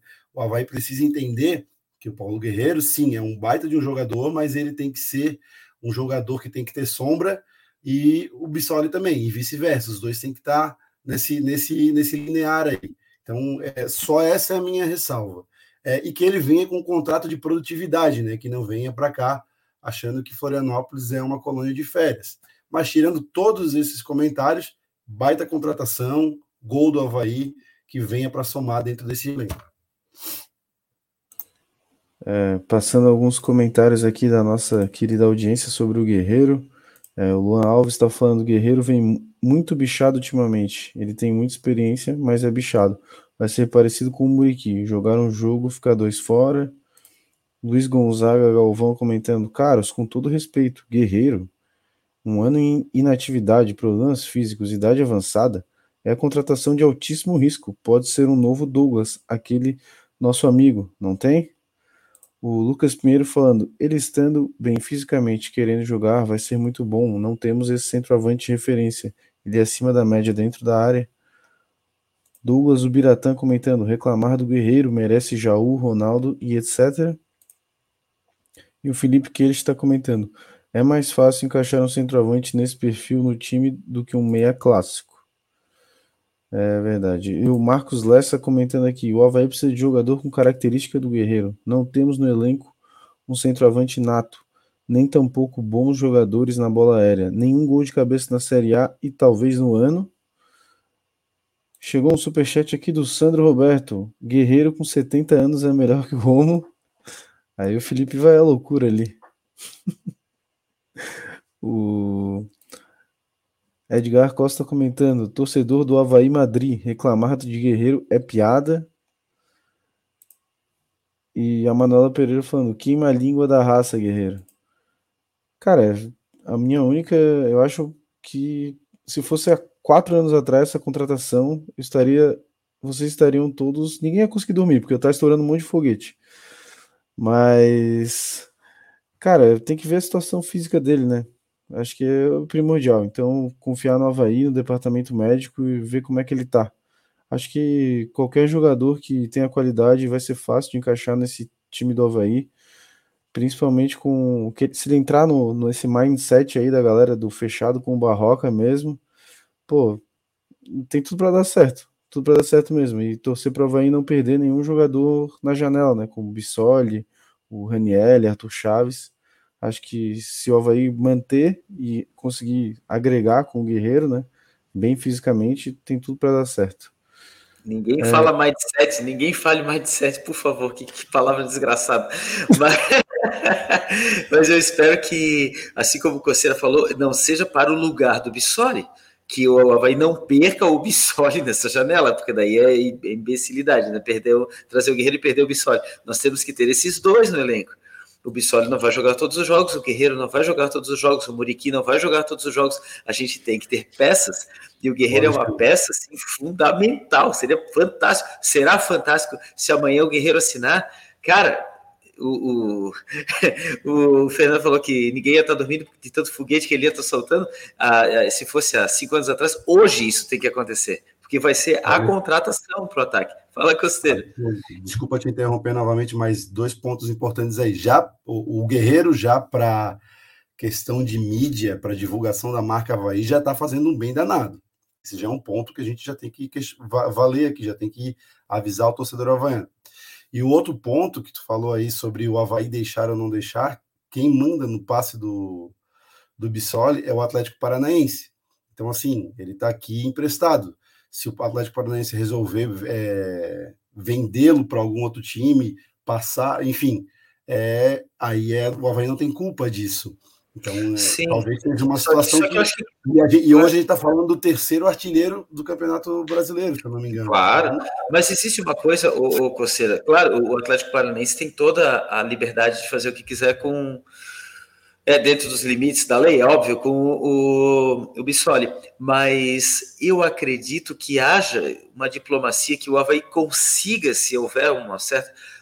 Algo, o Havaí não precisa simplesmente, ah, então tá bom, o Atlético pode fazer o que quiser. Não, acho que dá para conversar. Acho que os presidentes podem conversar entre si e dizer, pô, não faça isso agora, deixe ele, ele vai valorizar muito mais se ele fizer o Havaí pegar uma Sul-Americana, por exemplo, vocês vão conseguir emprestar ou vender ele muito mais caro. Sabe, um poder de, de negociação, conversar, ter esse tipo de diálogo. Pô, o diálogo acerta tudo, cara. O diálogo acerta tudo. Não pode abaixar a cabeça, ah, então tá bom, dane-se. Não, não é dane-se. Vamos conversar. Vamos conversar. Pode ser melhor para o próprio Atlético Paranaense receber depois e receber um jogador muito mais valorizado se o Bissoli ficar, por exemplo. Então, eu acho que o Havaí tem argumentos para manter o, o jogador aqui também. Eu, é o que eu imagino, que não é uma coisa. O Atlético quis, então, ó, tchau. Não é assim. Acho que dá para ter uma diplomacia nessa, nessa negociação. Bom, galera, acho que 2 horas e 43, né? Estamos chegando aí no final do nosso programa. Então já vamos fazer aquele famoso 2 em 1, um, né? Já dá o palpite, já se despede também aí, dá o recado final para todo mundo poder dormir e descansar que amanhã, nove e meia, todo mundo tem compromisso. Pode começar aí pelo nosso querido Gabriel Takazaki. Vai eu, daí vai na ordem. Aí termina com. Aí volta para ti e daí o Alexandre termina já. Cara, vou agradecer todo mundo aí que participou no, no chat aí, agradecer, é, agradecer a galera e também a vocês que participaram aí com, é, comigo aí nesse debate. Mais um legal, falar de Havaí sempre. E vou chutar amanhã 1x0 Havaí, gol do Potker, vitória. E vamos para cima. E lembrar que quarta tem entrevista com o Bruno Comicholi. Então vamos quarta prestigiar a gente aqui. Mais uma entrevista do canal.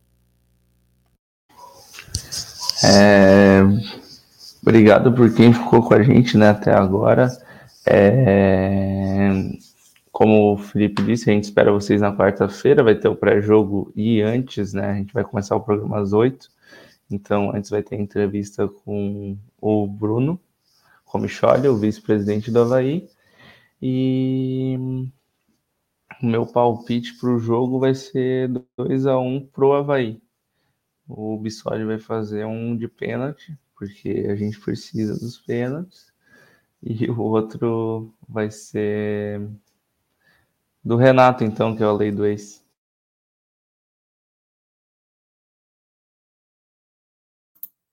Sou eu agora? Posso falar? Lógico, amigo. Meu palpite. Ó, ó, vai amanhã vai surpreender, vai fazer um 2 a 0 um jogo tranquilo diante de mais de 30 mil pessoas. Tá 2 a 0 um gol do Rafael Vaz e um gol do Bissoli. É isso aí. E ah, queria só deixar aqui, aproveitar também, mandar um abraço para minha mãe. Beijo, dona Eliette. Um abraço para a senhora aí. Te amo. E a outra coisa que eu ia falar para vocês, que era muito importante, mas acho que o Taka já falou, que é a respeito de quarta-feira que a gente tem uma entrevista aqui que vai ser bem produtiva com, com o Michole. É isso aí, um abraço. Ah, gente, não adianta o Havaí amanhã perder e todo mundo ficar nos grupos de WhatsApp aí reclamando, xingando porque o Havaí não presta, porque aquele jogador é aquilo, porque aquele não sei o quê, porque isso. Galera, é só manter a calma e, e, o Havaí não vai vencer todo mundo, não vai sair ganhando todo mundo. O Havaí não é o, o Real Madrid, o Havaí é maior do que o Real Madrid. Pelo menos, em, pelo menos no meu coração. Um abraço, ótima noite para vocês, que a gente tenha um ótimo jogo amanhã. Pessoal, vocês sabem que quarta-feira, não, tô brincando. É... Cara, meu palpite para amanhã, eu achava que o Diego Matos ia jogar de lateral esquerdo, eh, titular, então achava que o Havaí ia tomar uns 3 a 0 Agora que tem a possibilidade de ser o Natanel jogando, acho que pode ser um empate. Acho que o Havaí pode garimpar uma pepita de ouro, um 0 a 0 1 a 1 com gol de pênalti do Bissoli, né, como sempre. Como o Takazaki falou, a gente precisa dos pênaltis. E quero agradecer a todo mundo que estava com a gente. Até o próximo domingo na ressacada, até amanhã no programa, né? É quarta-feira, na verdade né? E vocês sabem o que, tem na quarta-feira? Claro que vocês sabem, mas eu vou deixar o Fernando falar. Fala aí, Fernando. Isso aí, quarta-feira, 8 horas da noite, um pouquinho mais cedo, galera, não vamos perder no horário. Entrevista com o Bruno Comicholi e depois aquele pós-jogo que vocês já estão acostumados do Estel Havaí. Bom, é, também agradecer a galera aí que está comentando seus palpites. O Ednei mandou 2 a 2 o Patrick 3 a 2 é, o Jean, Paulo Martins 2 a 1 Thiago Roberto 1 a 0 é, e a Marina também se escondendo comentando aqui 1 a 1 voltaremos com a Pepita de Ouro. E, bom, queria agradecer ao Sérgio, da Serviconte, que se tornou também patrocinador do Isto Havaí. Muito obrigado por apoiar o nosso projeto aí, cara. Tamo junto aí de coração. Brigadão. Também agradecer ao Vulcan Burger, que continua nos apoiando, como sempre. Obrigado ao Vulcan. E, bom, gente, acho que é isso. Já está falado, né? Amanhã, já sabem, não vou mais repetir nenhuma vez. É... E, bom, meu palpite amanhã é 3 a 0 com três gols do Renato. Só para calar minha boca. bom, então isso aí, galera. Obrigado. É... Ah, antes de passar a palavra aqui para o nosso querido Welcome to the Machine, é... tem esse comentário aqui do Beto. Ele queria que tu lesse esse comentário com sotaque cearense. Ele me pediu aqui no privado.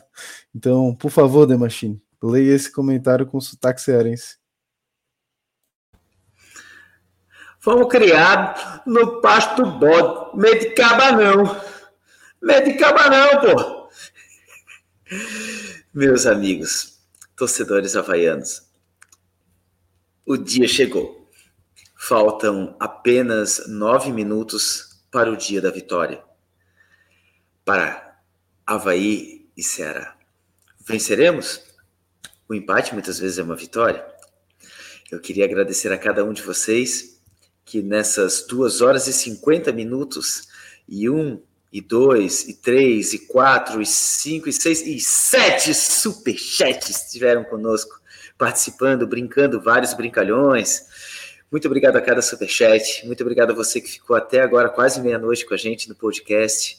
Muito, mais um superchat aqui ó, do Leonardo Barbosa, muito obrigado. Não esqueçam, do Benfica. Verdade. Eu quero agradecer também as, aos nossos patrocinadores, o novo patrocinador que eu vou tirar o óculos, Servicount e Vulcan Burger, que estão nos apoiando, nos patrocinando. Muito obrigado a ambos. Vocês são demais. E eu quero terminar falando sobre o meu palpite. Eu acredito que vai ser 0 a 0. Uma pepita de ouro será trazida da capital cearense para nós. Voltaremos com mais um ponto na bagagem para Florianópolis dessa viagem. Assim espero. Será um jogo complexo, mas será um jogo possível. Então vamos acreditar. Eu vou terminar muito empolgado e muito feliz essa essa live, esse podcast, com uma antiga cantiga de roda que os mais antigos é, lembrarão, os mais novos conhecerão. Ela se chama, e ela tem muito a ver com o que vai acontecer talvez amanhã conosco. Ela se chama Escravos de Jó. E ela diz assim: Escravos de Jó jogavam caxangá.